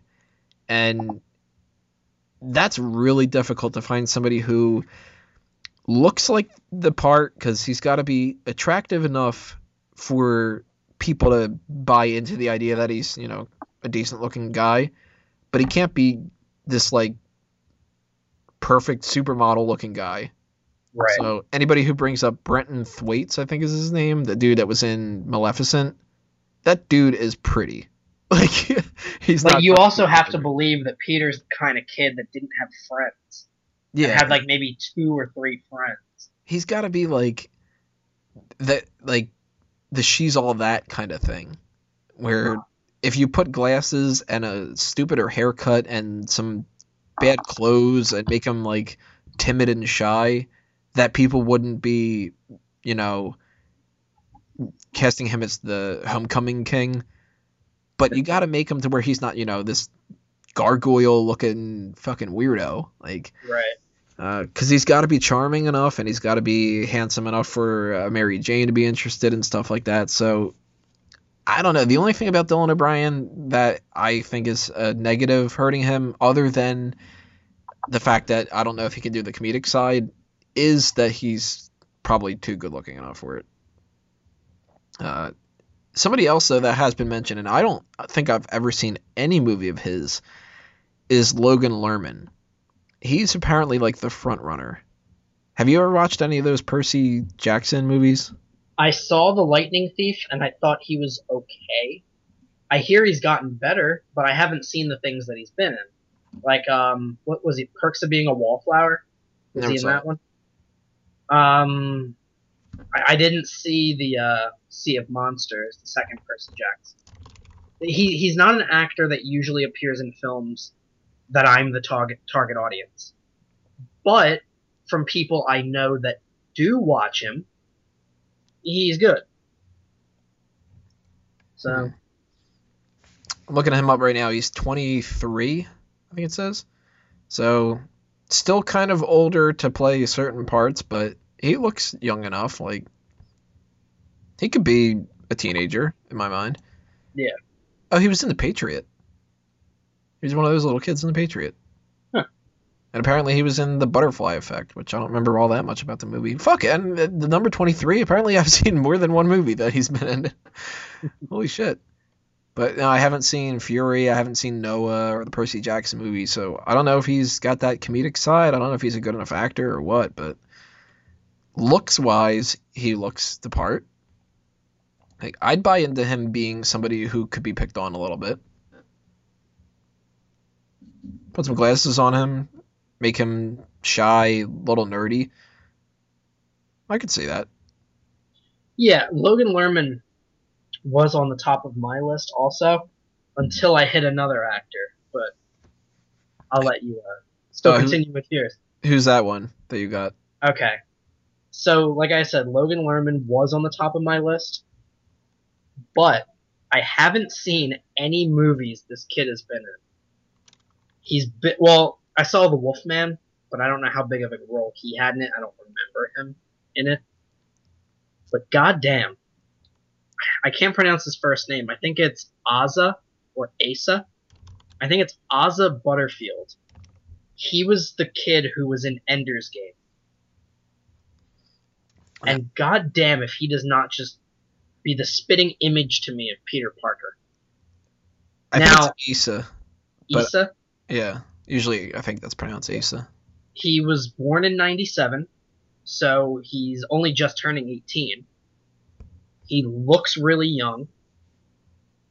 He has glasses on on this IMDb picture I'm looking at, and he looks like a he, he looks like I want to beat him up. So like he looks like he would have been picked on, but he's not an ugly kid. Hmm. And he has worked with the girl on my list for Mary Jane, who is not a knockout, but Sophie Turner, who she has actually been recently cast as the young Jean Grey in X Men Apocalypse. Ah, that kind of rules her out then. Yeah, that's my only issue with it. But he's he looks the part. I don't know if you're looking at him right now, but to me, it's like if there's gonna be a young Peter Parker, this is young Peter Parker. He looks really young. He looks like he's like 12. Right, he's turning 18 though, which means he looks so young that you can use him for, for future. 10 years maybe down the line. That's true. and he still might have that baby face. And if you want, like, you have to remember, Tobey Maguire and Andrew Garfield were high school seniors. Like, I don't know how long uh, Amazing Spider-Man into Amazing Spider-Man 2 was, because in the second one he graduated high school, but in the first one he was still in high school. But I have to assume he was at least a junior, if not a senior, and like not too much time had passed Right. because they they still played on the father thing in the second one. I have to believe that if they want young, this kid could play a sophomore in high school. I could buy into that. Uh, I haven't seen any of the movies that he's been in, but if they felt like he was a strong enough person to carry pretty much the entire Ender's game, because he's the main character, right? And then yeah, he was Ender in Ender's Game. Oh, the character's name is Ender. Yeah, Oh man. and he was uh, also in that movie Hugo in 2011, I didn't see that. and either. he was he was in he was uh the boy in the striped pajamas from I didn't see that 2008. either. Fuck. Well, he was Bruno in that movie. So like even though I haven't seen those movies, he's been a star for a while now. if he's been be a cast in a wide variety of movies like that, he's probably a good enough actor to pull it off. That I don't know about like comedic stuff. He's good at that. Yeah, but- I don't, and I don't even know like his acting talent. Mhm. I can only say based on the fact that not only has he been in good films, but on his IMDb page, he's got work. He's got 2015 stuff. He's got 2016 stuff. It's it's not like his filmography just stops like three years ago.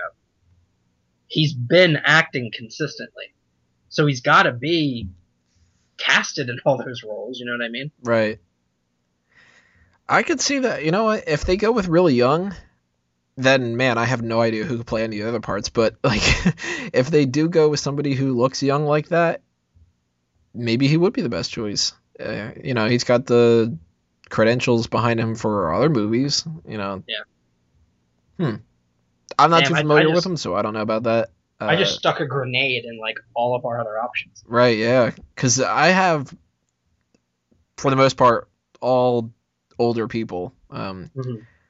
I had a suggestion if we were going to throw out somebody for Harry Osborn, Anton Yelchin, Yeah, I could see that. but he's way too old to be, yeah, the buddy of Asa Butterfield.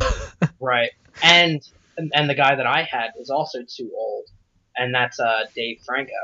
which yeah, his brother was Harry, but they they look like brothers, but they don't look identical. And he is an actor in his own right, other than just being known as. Mhm. But uh, that would have been my pick. But then, like you said, this kid. Damn, if I know who would play Harry, who would play Eddie, who'd play Flash, and the fact that I had, other than that girl who's uh Jean Grey, that uh shit, that her name just left me. Sophie Turner. Sophie Turner, yeah. Um, I don't watch the show, but there is uh, Game of Thrones. There's an actress on there, uh, Maisie Williams. She's cute, but she's not a knockout like I would have thought for Mary Jane. But she's the same age as Butterfield. Their, Hmm. And actually, their birthdays are like two weeks apart. But she also looks really young. So that's another thing. When we were mentioning before, you can't go with like the overtly sexual black cat character and have like these, you know, these right. seventeen-year-olds and stuff playing these But- parts and stuff. If if there's if you need any credentials for this girl, other than being a TV star with Game of Thrones, where she's been on there for years, she's also rumored rumored, but like I think it's pretty much confirmed. Uh, you know they're doing a Last of Us movie. Hmm. Never played the game. Oh, okay. Well, in The Last of Us, it's about an older man and like a younger girl, and the younger girl, Ellie, has been cast as this girl. This actress has that part. So somebody liked her enough that she's in there. Hmm. She's also got other, um, not big name things.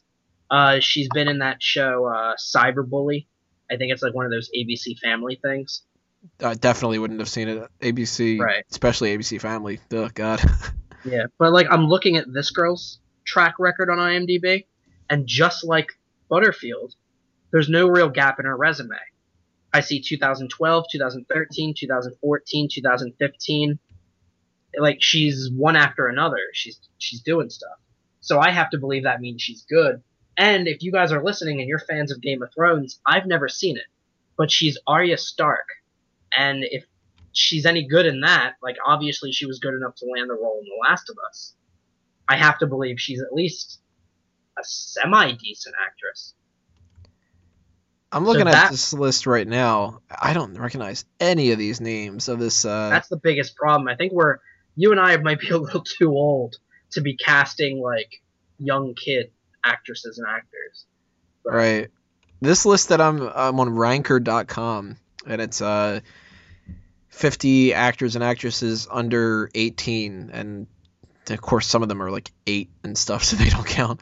Right. This Cameron Boyce kid looks like he could be a and you know just going by looks alone could be a decent Harry, maybe this Uriah Shelton kid but um I am actually familiar with this one name though, Bella Thorne. That sounds She's familiar. she's a redhead. She was some kind of Disney singer chick or whatever, but she's like 18 now or 19 or something, and And she she's very cute. Uh, and I think that she was actually on an episode of Red Band Society, which is going to make me bring up another guy. Uh, I think that that show was underrated and shouldn't have gotten canceled. By the way, just throwing that out there. Um, the main character on the show, or one of the main characters, Charlie Rowe is the actor that played him.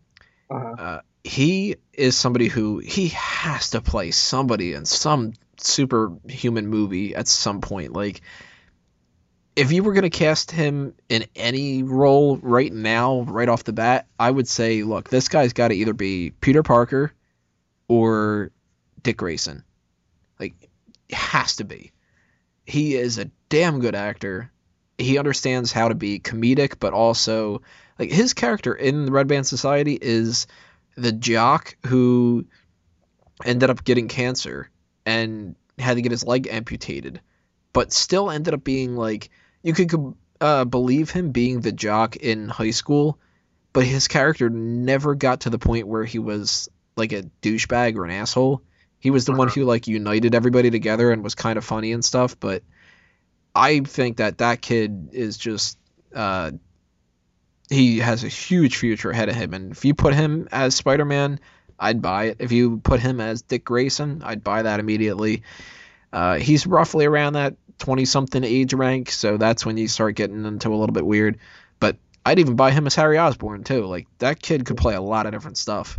And if you're gonna throw his name out there and you're getting in like the 20s and stuff, um, that Bella Thorne, um, if she were to play Mary Jane and he were to be Peter Parker, that would work perfectly fine.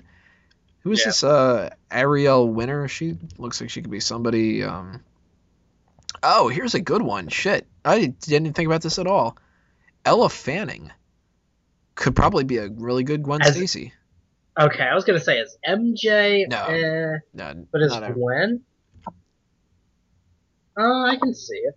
I could see her being the kind of nerdy friend of Peter Parker. Put some glasses on her, put her uh, hair in a ponytail.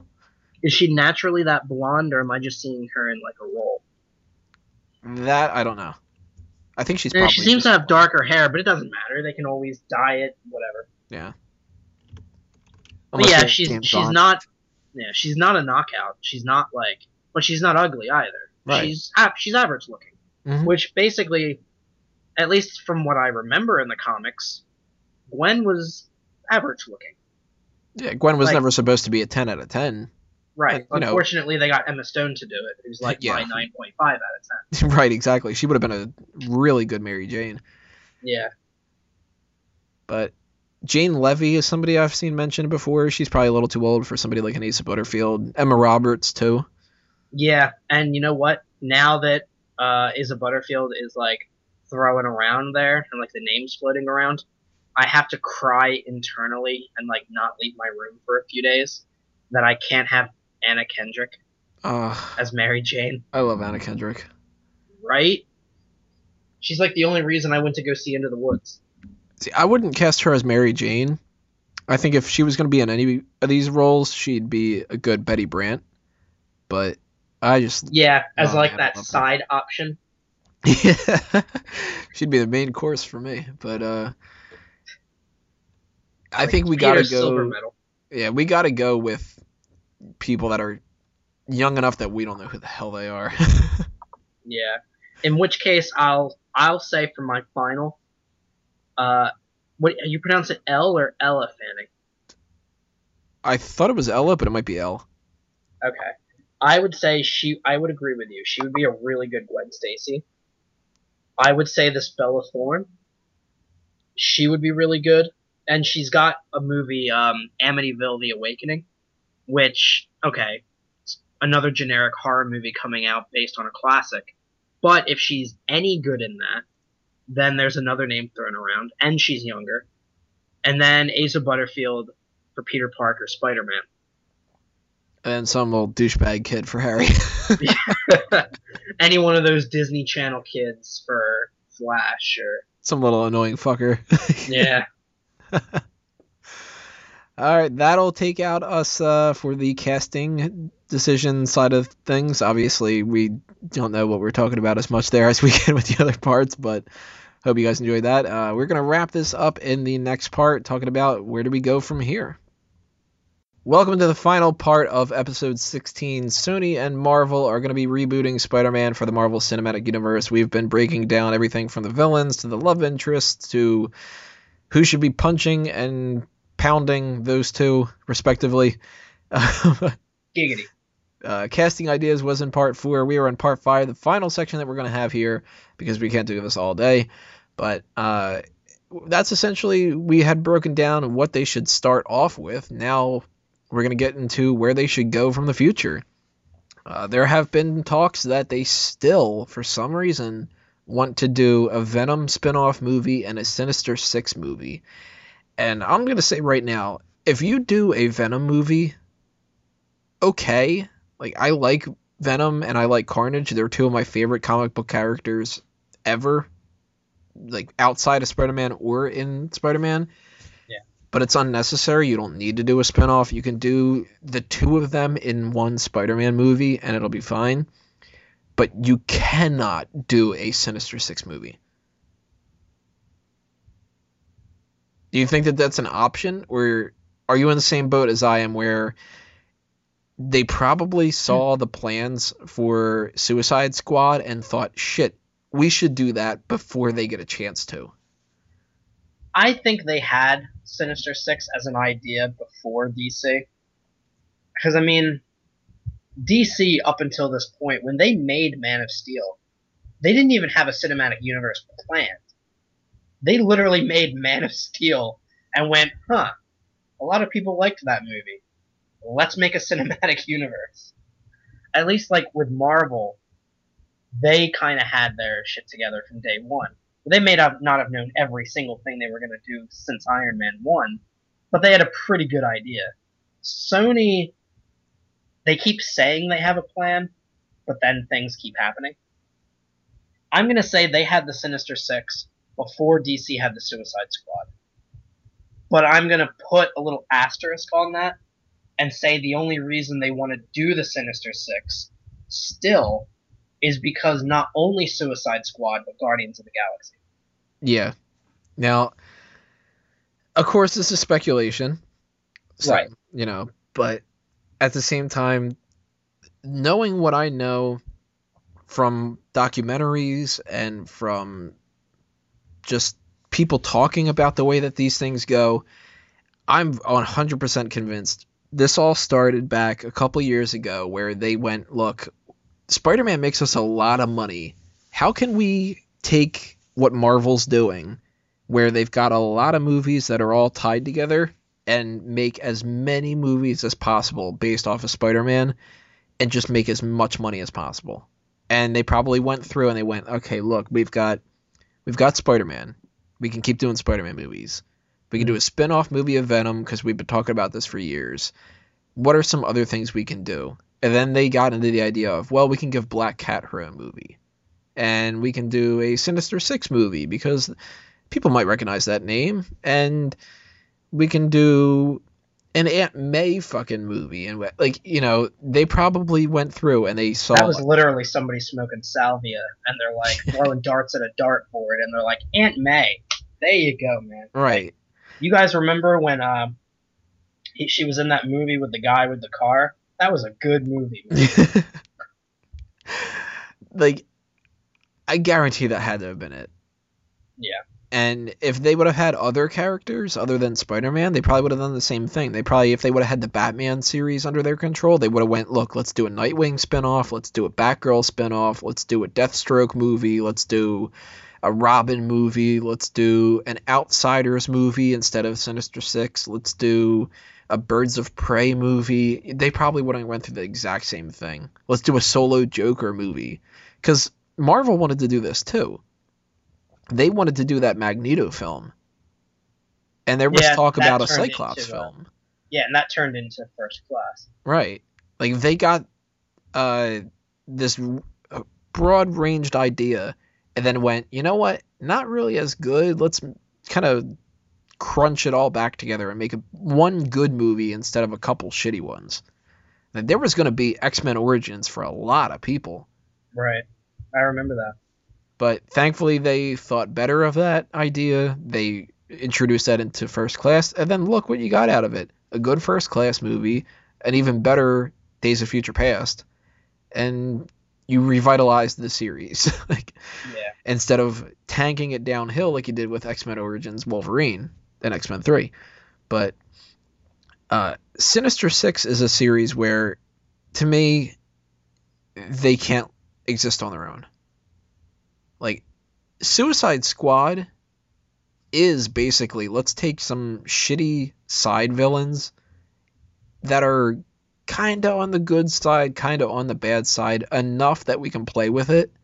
I mean, Deadshot's not a hero, Right. you know, but None of them are heroes. they are contract killer type of people that aren't the murderous psychopath people like the Joker and stuff. Right. It's usually their the weapon that Yeah. somebody purchases to go and do something.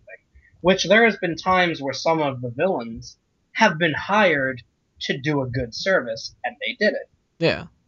And there's a long running history of the Suicide Squad in the comics too. Like this isn't something that like the Sinister Six. they haven't had this reputation of being able to go do good things. They, they've always been kill Spider-Man. Right. They get Where the together. Sinister Si- and the Sinister Six, just like every other team up, has had many different people on their roster. Right. Usually because they die, but and it's like it's in the title. They are the Sinister Six. Right. But Suicide Squad doesn't inherently mean evil. Neither does Task Force X. It's just, you know, you are on a suicide mission and you're a squad. Like yeah, you are Sinister Six. You're evil motherfuckers. And we are forcing you to do something good. I'm really hoping that I mentioned this before, and I'll kind of backtrack a little bit and mention again. We don't need to have a trilogy anymore. We had our trilogy. We had trilogy essentially with Iron Man that they're continuing now, and they're proving that you can get more than three movies out of something. You don't need to have a beginning, a middle, and an end. Right. And some characters, like the Suicide Squad, you can have those characters, depending upon how the film is going to go, pop up in other movies and maybe have, like, not a direct sequel, but have a second Suicide Squad film. Mm-hmm. Like, a lot of people forget, the second movie does not have to be a direct sequel Right. you can have Suicide Squad, and they're gonna go say, capture the Joker, try to kill the Joker. Then have like five or six years of DC films come out, and maybe you do like another Suicide Squad with a little tag on it, like Suicide Squad, the blank mission, just whatever the fuck that would be called. But then it's just the Suicide Squad. They're all shooting guns with blanks. It could be them going after somebody like Deathstroke. Yeah. Hell, you could have Deathstroke lead the team and have a brand new set of team members. Right. You know, total spin-off kind of thing. But you can't with Sinister 6 build a movie around them being the good guys and have them be the bad guys in Spider-Man. Right. And that knocks Which- out which is- six characters that you could use in the Spider-Man series. which is really scary because a lot of times when we hear that we're going to get a movie about a bad guy or a villain or something like that, typically they're on screen and it's like, oh, well, they're kind of redeemable and you kind of like them. Like Maleficent. Mm-hmm. Maleficent is a villain, but she was portrayed in that movie like the victim who meant good, but then because of the things about her was forced into evil.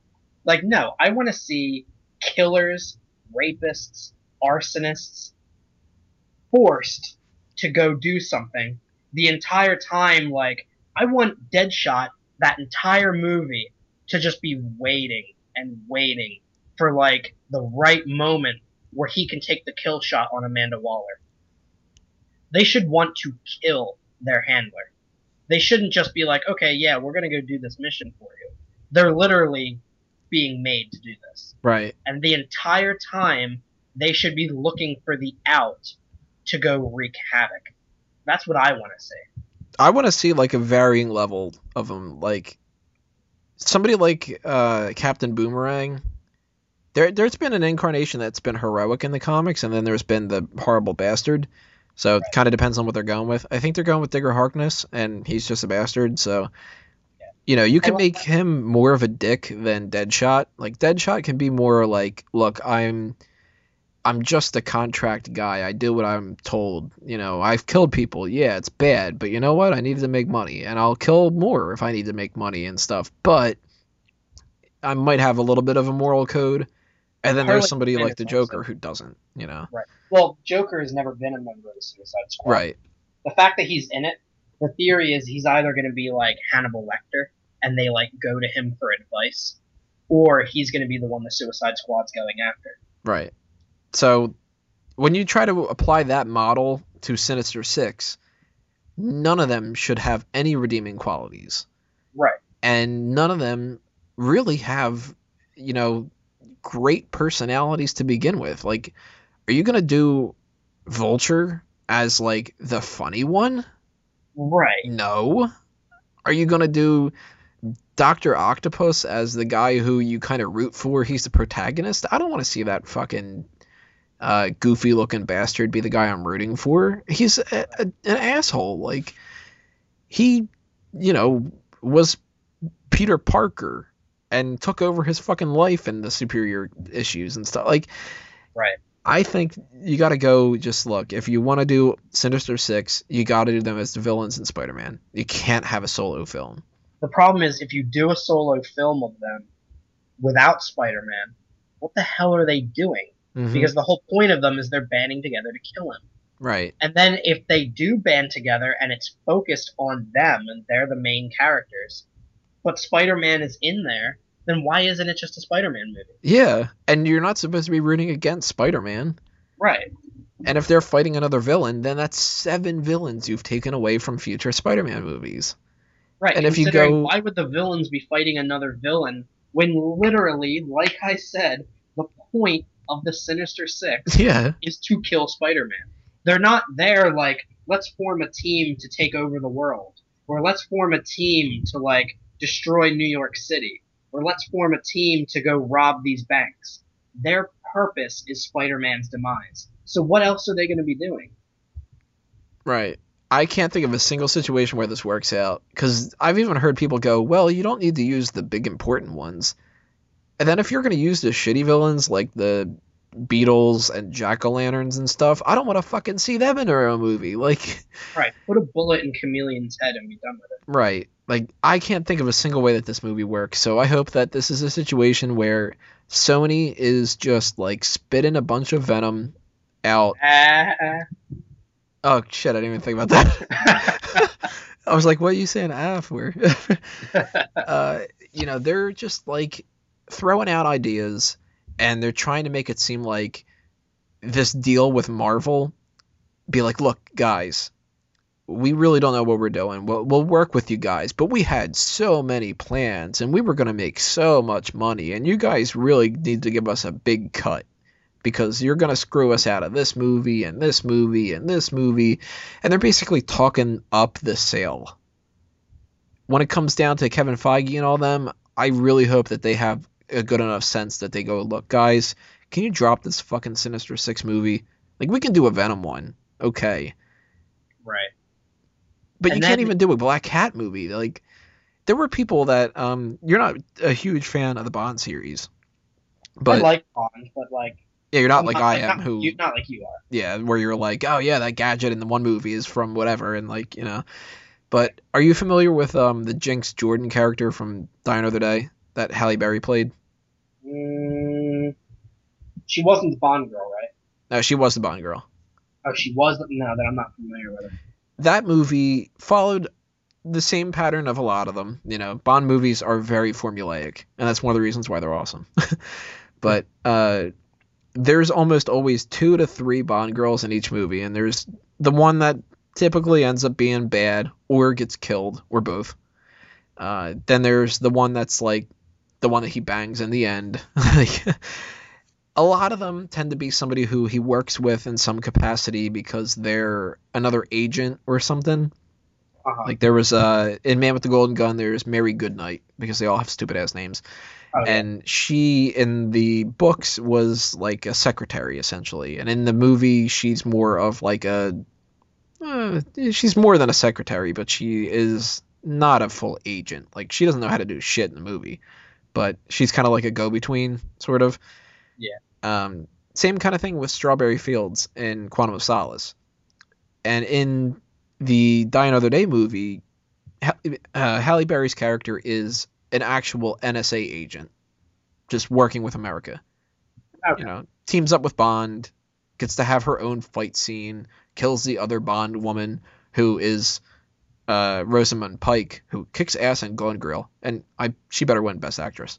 Um, side notes aside, uh, after that movie came out, people were going, they're gonna give Jinx her spin-off movie, and we're gonna have like you know the female James Bond series with oh my Jinx god! For, for just a second, when you said Jinx, I thought you meant the DC villain, and I was like, why?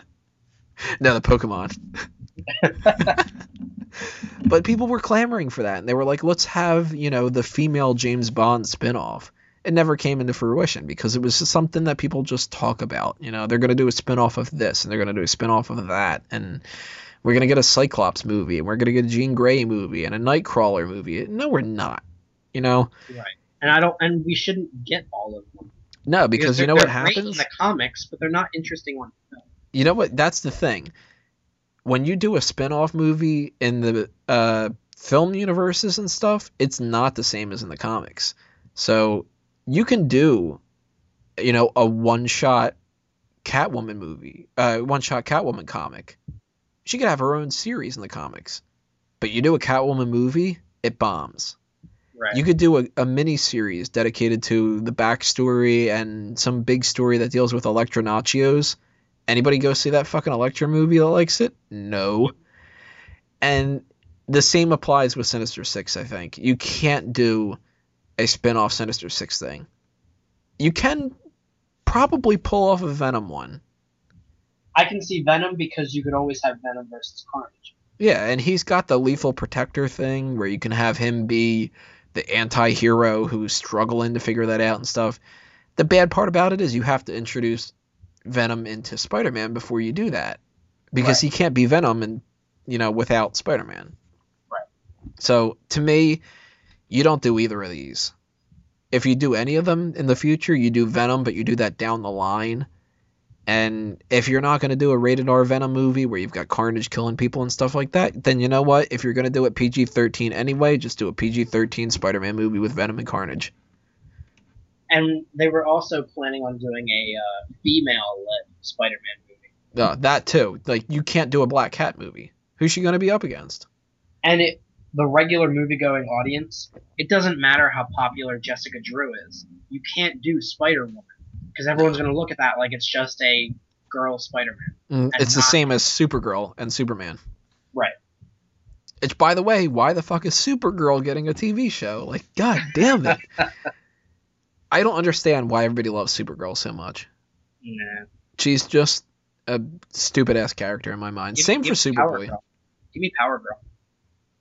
Even Power Girl. Like I don't want to see any of that. I mean, I'd Oh. see Power Girl over Kara. I'll even argue Tim Drake and Jason Todd shouldn't have even really existed to begin with. Like, you know, that's taking it to a, a more extreme, but Supergirl, Superboy, you know, they don't need their own spin-offs and you don't need uh Black Cat movie, you don't need a what if Gwen Stacy was Spider-Woman movie or you know, I I'll tell you a comic that I never read. Spider-Man loves Mary Jane. That whole thing. I'm not even familiar with it. that that side thing that they've had where it's all just like romance stuff, and and Superman loves Lois Lane too. Like I ain't gonna read that kind of crap. Uh, anything that's built around let's just give somebody a spin-off for the sake of a spin-off. No, you, you can't do that. Like I'll even argue I love Nightwing. Nightwing is an awesome character. Dick Grayson is without a doubt the best Robin and stuff. But you know what? The people that really want a Nightwing movie, mm, you know, who would he end up facing? Like Right. it's it's difficult to figure out. And if I can't figure out a way to do a Nightwing movie, I damn sure can't figure out a way to do a Sinister Six or a Black Cat movie. But I'd be okay with like if you introduce Black Cat and she's, you know, been built up in a movie or something like that. You could have her guest star on Daredevil and have her involved with Kingpin. Like you can get more mileage out of these characters. You don't need to do spin-off movies. What would you like to see though uh, when it comes to how they fold them into the Marvel Cinematic Universe and just Spider-Man movies in the future? Do you want them to do just a bunch of Spider-Man movies and keep them going as often as possible, or do you want to see like take Um, breaks every once in a while or Well, here's recast the- people? here's the problem. Right now, only things that we know are that we are going to see a new Spider-Man in a movie before a solo movie, July 28th, 2017. That's literally all we know. Which means, I mean, it's even though it's obvious to us, there's only two movies, well, four movies technically that come out before that July 28th, 2017 movie. You got Captain America, not Captain America. You got um, Avengers: Age of Ultron. It's already done filming, and I doubt, even though some people think it's going to happen, I don't think we're going to see a post-credit scene with Spider-Man. Nah, we're gonna get Captain Marvel if anything or something. Actually, we're gonna get Black Panther if anything. I, I actually thought we were going to see a setup for Thor Ragnarok. That's true. We could get that. Yeah, but uh, then we're going to get Ant Man. No reason to have Spider Man. Then we're going to see Captain America's Civil War, based on a comic book series in which Spider Man was a main character. What if we do, by the way, get something with Ant Man where there's like the the post credit sequence is an ant and then a spider comes along. that's that's it. That's the setup for Spider Man. There's literally just an ant and then a spider eats it. yeah, he just eats it and you just hear om nom nom nom and then he's just kind of like, yeah, Spider Man, guys. Like, Then then you hear Paul Rudd go, "Wait, I wanted to change my name from Ant Man, and now there's Spider Man." They just have Paul Rudd come like walk into the shot. Break the fourth wall and go, guys. Guys, I'm sorry about Ant Man. This kind of sucked, but Spider Man's coming, so eh, eh, how about that? No, don't leave Marvel, please. Don't leave the theater yet, guys. yeah. But um, then after that, you've got Doctor Strange, which he's a new hero. There's no reason to muddle his story and his origin and his villains with a random Spider-Man. So I feel like Spider-Man is definitely going to be in Civil War. So we're going to get him in Civil War. Then we're going to get him in a solo movie. And that's really it for now. There actually hasn't been any deals anything on the table, anything announced about him in other movies. We literally could be speculating on things that won't happen. Because I don't know, like, nothing was, I don't think, written legally. I don't think there's anything that says Marvel, like, people seem to think Marvel has Spider Man back. No, they don't. They get to use him in the MCU, but so far that's only for one movie Right. and then they're going to help with the spin-off which well the solo film which i've been thinking about this has anyone even said that the solo spider-man movie is in the mcu oh yeah, they, I think that they announced that it is. did they? Because in the original press release they i mean sure it's been assumed but i haven't really heard about spider-man being amongst the mcu films which it has to be because it's going to exist within the cinematic universe. Hmm but i haven't heard marvel talk about that movie like it's going to be one of theirs i don't know but if that's the case then sony could just do whatever the heck they want but then it would confuse people as to why there are two different Spider-Man characters and why you had to get rid of Andrew Garfield if Sony's Spider-Man is different. Right. But I don't know. What even was your original question at this point? what it boils down to is, um, you know, where do you think that they should go in the future? Do you think that this should just be another series that keeps going the way that they've been doing with the other ones, or, you know, do I you think- keep going even after Avengers Infinity Part, uh, Infinity War Part Two? Like, Well, I'm my- still saying immediately, uh, Infinity War Part Two. Even though they've got Inhumans, which comes after it, which makes no sense to me right now. right. hopefully they aren't just like we'll figure it out that they have a plan but to me maybe that is a big reboot kind of thing or I, something I thought they were going to soft reboot it where they recast some of their original characters and they completely redo it. But then I thought, why would you introduce Captain Marvel, Black Panther, Inhumans right at the end where you're literally about to reboot? right That, that doesn't make sense. I think I figured if they're not going to do a reboot, which they could, I mean, the Infinity Gauntlet can rewrite reality. But if they're not going to do that, I assume they're going to go with the Illuminati. And we're not going to see Robert Downey Jr. often because he's going to take one of the gems and just go off and do his own thing. maybe or maybe they'll just use that as an excuse to recast but keep the characters going still Right. Like that might be the end of some of the actors' contracts, Mhm. but the same characters will still go on and do whatever. right But the, I, it doesn't make sense to have a brand new Spider-Man in 2017, have Black Panther in 2018, Inhumans in 2019, Captain Marvel in 2018, Doctor Strange. and then Doctor Strange in 2017, and then in 2020, you're rebooting. right. It, it doesn't make any sense whatsoever. So I, I feel like they might start doing recasts at that point, but they're just going to go. I mean, Illuminati wasn't a storyline, if I recall. It's just a group. So it's not like you're going to have an Illuminati film, right? Right. I mean, you could kind of make a whole film about that, but And I mean, it's obviously going to be different because uh, Marvel Studios doesn't have the rights to the Submariner. They don't have the rights to Xavier.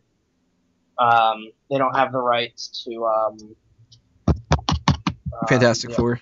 Fantastic Four. So obviously, it's going to be a different kind of Illuminati from the comics, but there's stuff that I think they can do, and it doesn't have to keep escalating. Like first Avengers was citywide, second Avengers is global, third and fourth Avengers is galactic. That doesn't mean we have to start like doing other universes. Yeah, stuff like multiverse. Right. They don't have to keep going grander and grander. You can then bring it down and go back to like street level. You know what I mean? Like it doesn't have to just keep getting bigger. Right. So with the Spider-Man movies, the only issue that I'm gonna see is the fact that they've got these Netflix series. Because you've got Daredevil, who is in Hell's Kitchen, who is right there, and you're gonna have to explain now if Scorpion is tearing through Brooklyn. Why doesn't Daredevil, who's right over in Hell's Kitchen, see what's happening? Well, see. But- there you go. There's your explanation why he doesn't see what happened. But with his super hearing, why doesn't he know what's happening and go help Spider-Man? Right. Why doesn't why don't the defenders at the end of this Netflix thing, why don't they jump in and help? Like now they're we've reached a point where they've sort of figured it out, like, oh well these films happen too close together. So Captain America, that film takes place in like two to three days. He doesn't have time to just be like, yo, Iron Man, help me. Like there's people trying to kill him like every hour. So that is explainable. But eventually, with all these heroes, you're going to hit a point where, goddamn, Doctor Strange is about to die. Why can't he call up the Avengers and be like, guys, I really need your help right about now? Right. So that's the only trouble I see with Spider Man is that you've got heroes right there in New York who are just going to disappear. And then if you have Daredevil season two or season three, however long it's going to take before Spider Man comes out, then why, if a building collapses in the Spider Man movie, why don't you hear about that in Daredevil? It's gonna be tough to balance out. That's for sure. Yeah. And it is the only problem I see with Spider Man is that you've got all these villains who are really powerful, and if they do too much destruction, now you're gonna have to worry about all your other characters. And then you throw Sinister Six in, and the whole thing goes crazy. Right. Then you've got six powerful villains tearing through New York City. Spider Man's off on a field trip somewhere, I guess. and Daredevil isn't jumping in there to help. Like, I don't know. I'll tell you what, Daredevil doesn't want to see the Sinister Six movie. He's not gonna see a Sinister Six movie. exactly. That's how I hope. Yeah. Uh, if they if they do a Sinister Six movie, or if they do Spider Gwen, I might wish I was Matt Murdock. Right. so it's going to be interesting to see what happens. Obviously, if we start hearing more information about any of this, you guys can check fanboysanonymous.com, to see if anybody feels inclined to uh, give their opinions about that kind of stuff. If huge casting news or something like that happens, guaranteed somebody will end up jumping on it. Uh, in the future, we're going to be covering all the cinematic uh, movies that we can. You know, we always do movie reviews for those and stuff. Uh, later on this month, we're actually going to be doing the first of two different editions of the For Real Movie Club that are going to be based off of that. We're going to do the Phase 1 movies in March, and then in uh, April, we're going to do Phase 2. That'll give us a little bit of a prep to go into Age of Ultron. Then, of course, we're going to do a review point of that. Later on, we're to shit all over Ant Man if we need to. and, uh, you know, eventually we're to figure out a lot of the different answers to a lot of the questions that we proposed for this episode. So, uh, I think that's pretty much going to do us in for all the Spider Man talk, as we did in the other parts. Make sure that you guys leave your comments below. Tell us what you think. Casting decisions, villains, love interests, Peter Parker, Miles Morales. What do you think is going to happen in the future? Anything you guys want to say about Spider Man, leave your comments below. Uh, we have one more thing we got to do for this, and that's just to plug some other things. We're kind of in plug mode right now. But uh, Sam, is there anything you want to throw out there? Um, no, just check me out on fanboysanonymous.com. I'll be keeping you guys up to date on any Spider-Man news that uh pops up. Alrighty, guys. Uh, check out all the other podcasts that we've got going on. If you are on iTunes or Stitcher, then subscribe on YouTube. If you're on the opposite, do the opposite. Uh, pay attention to if you're a wrestling fan, smarkoutmoment.com for anything that's going to uh, pop up under that branch of the mango tree. Uh, listen to the All Talk show whenever we decide to do that podcast because that just pops up out of nowhere. We've got the uh, Sand and Snow podcast coming up soon on fanboysanonymous.com for you Game of Thrones people. Dace Man show is every week, megapowersradio.com. Lots of different things that you guys can check out depending on what you're interested in. So, you know, if you're a fanboy like we are, then uh, you're in the right spot. Uh, for Sam Lassio, I am Tony Mango this has been another episode of the group meeting, and I think that this group meeting is adjourned. See you next time, everybody.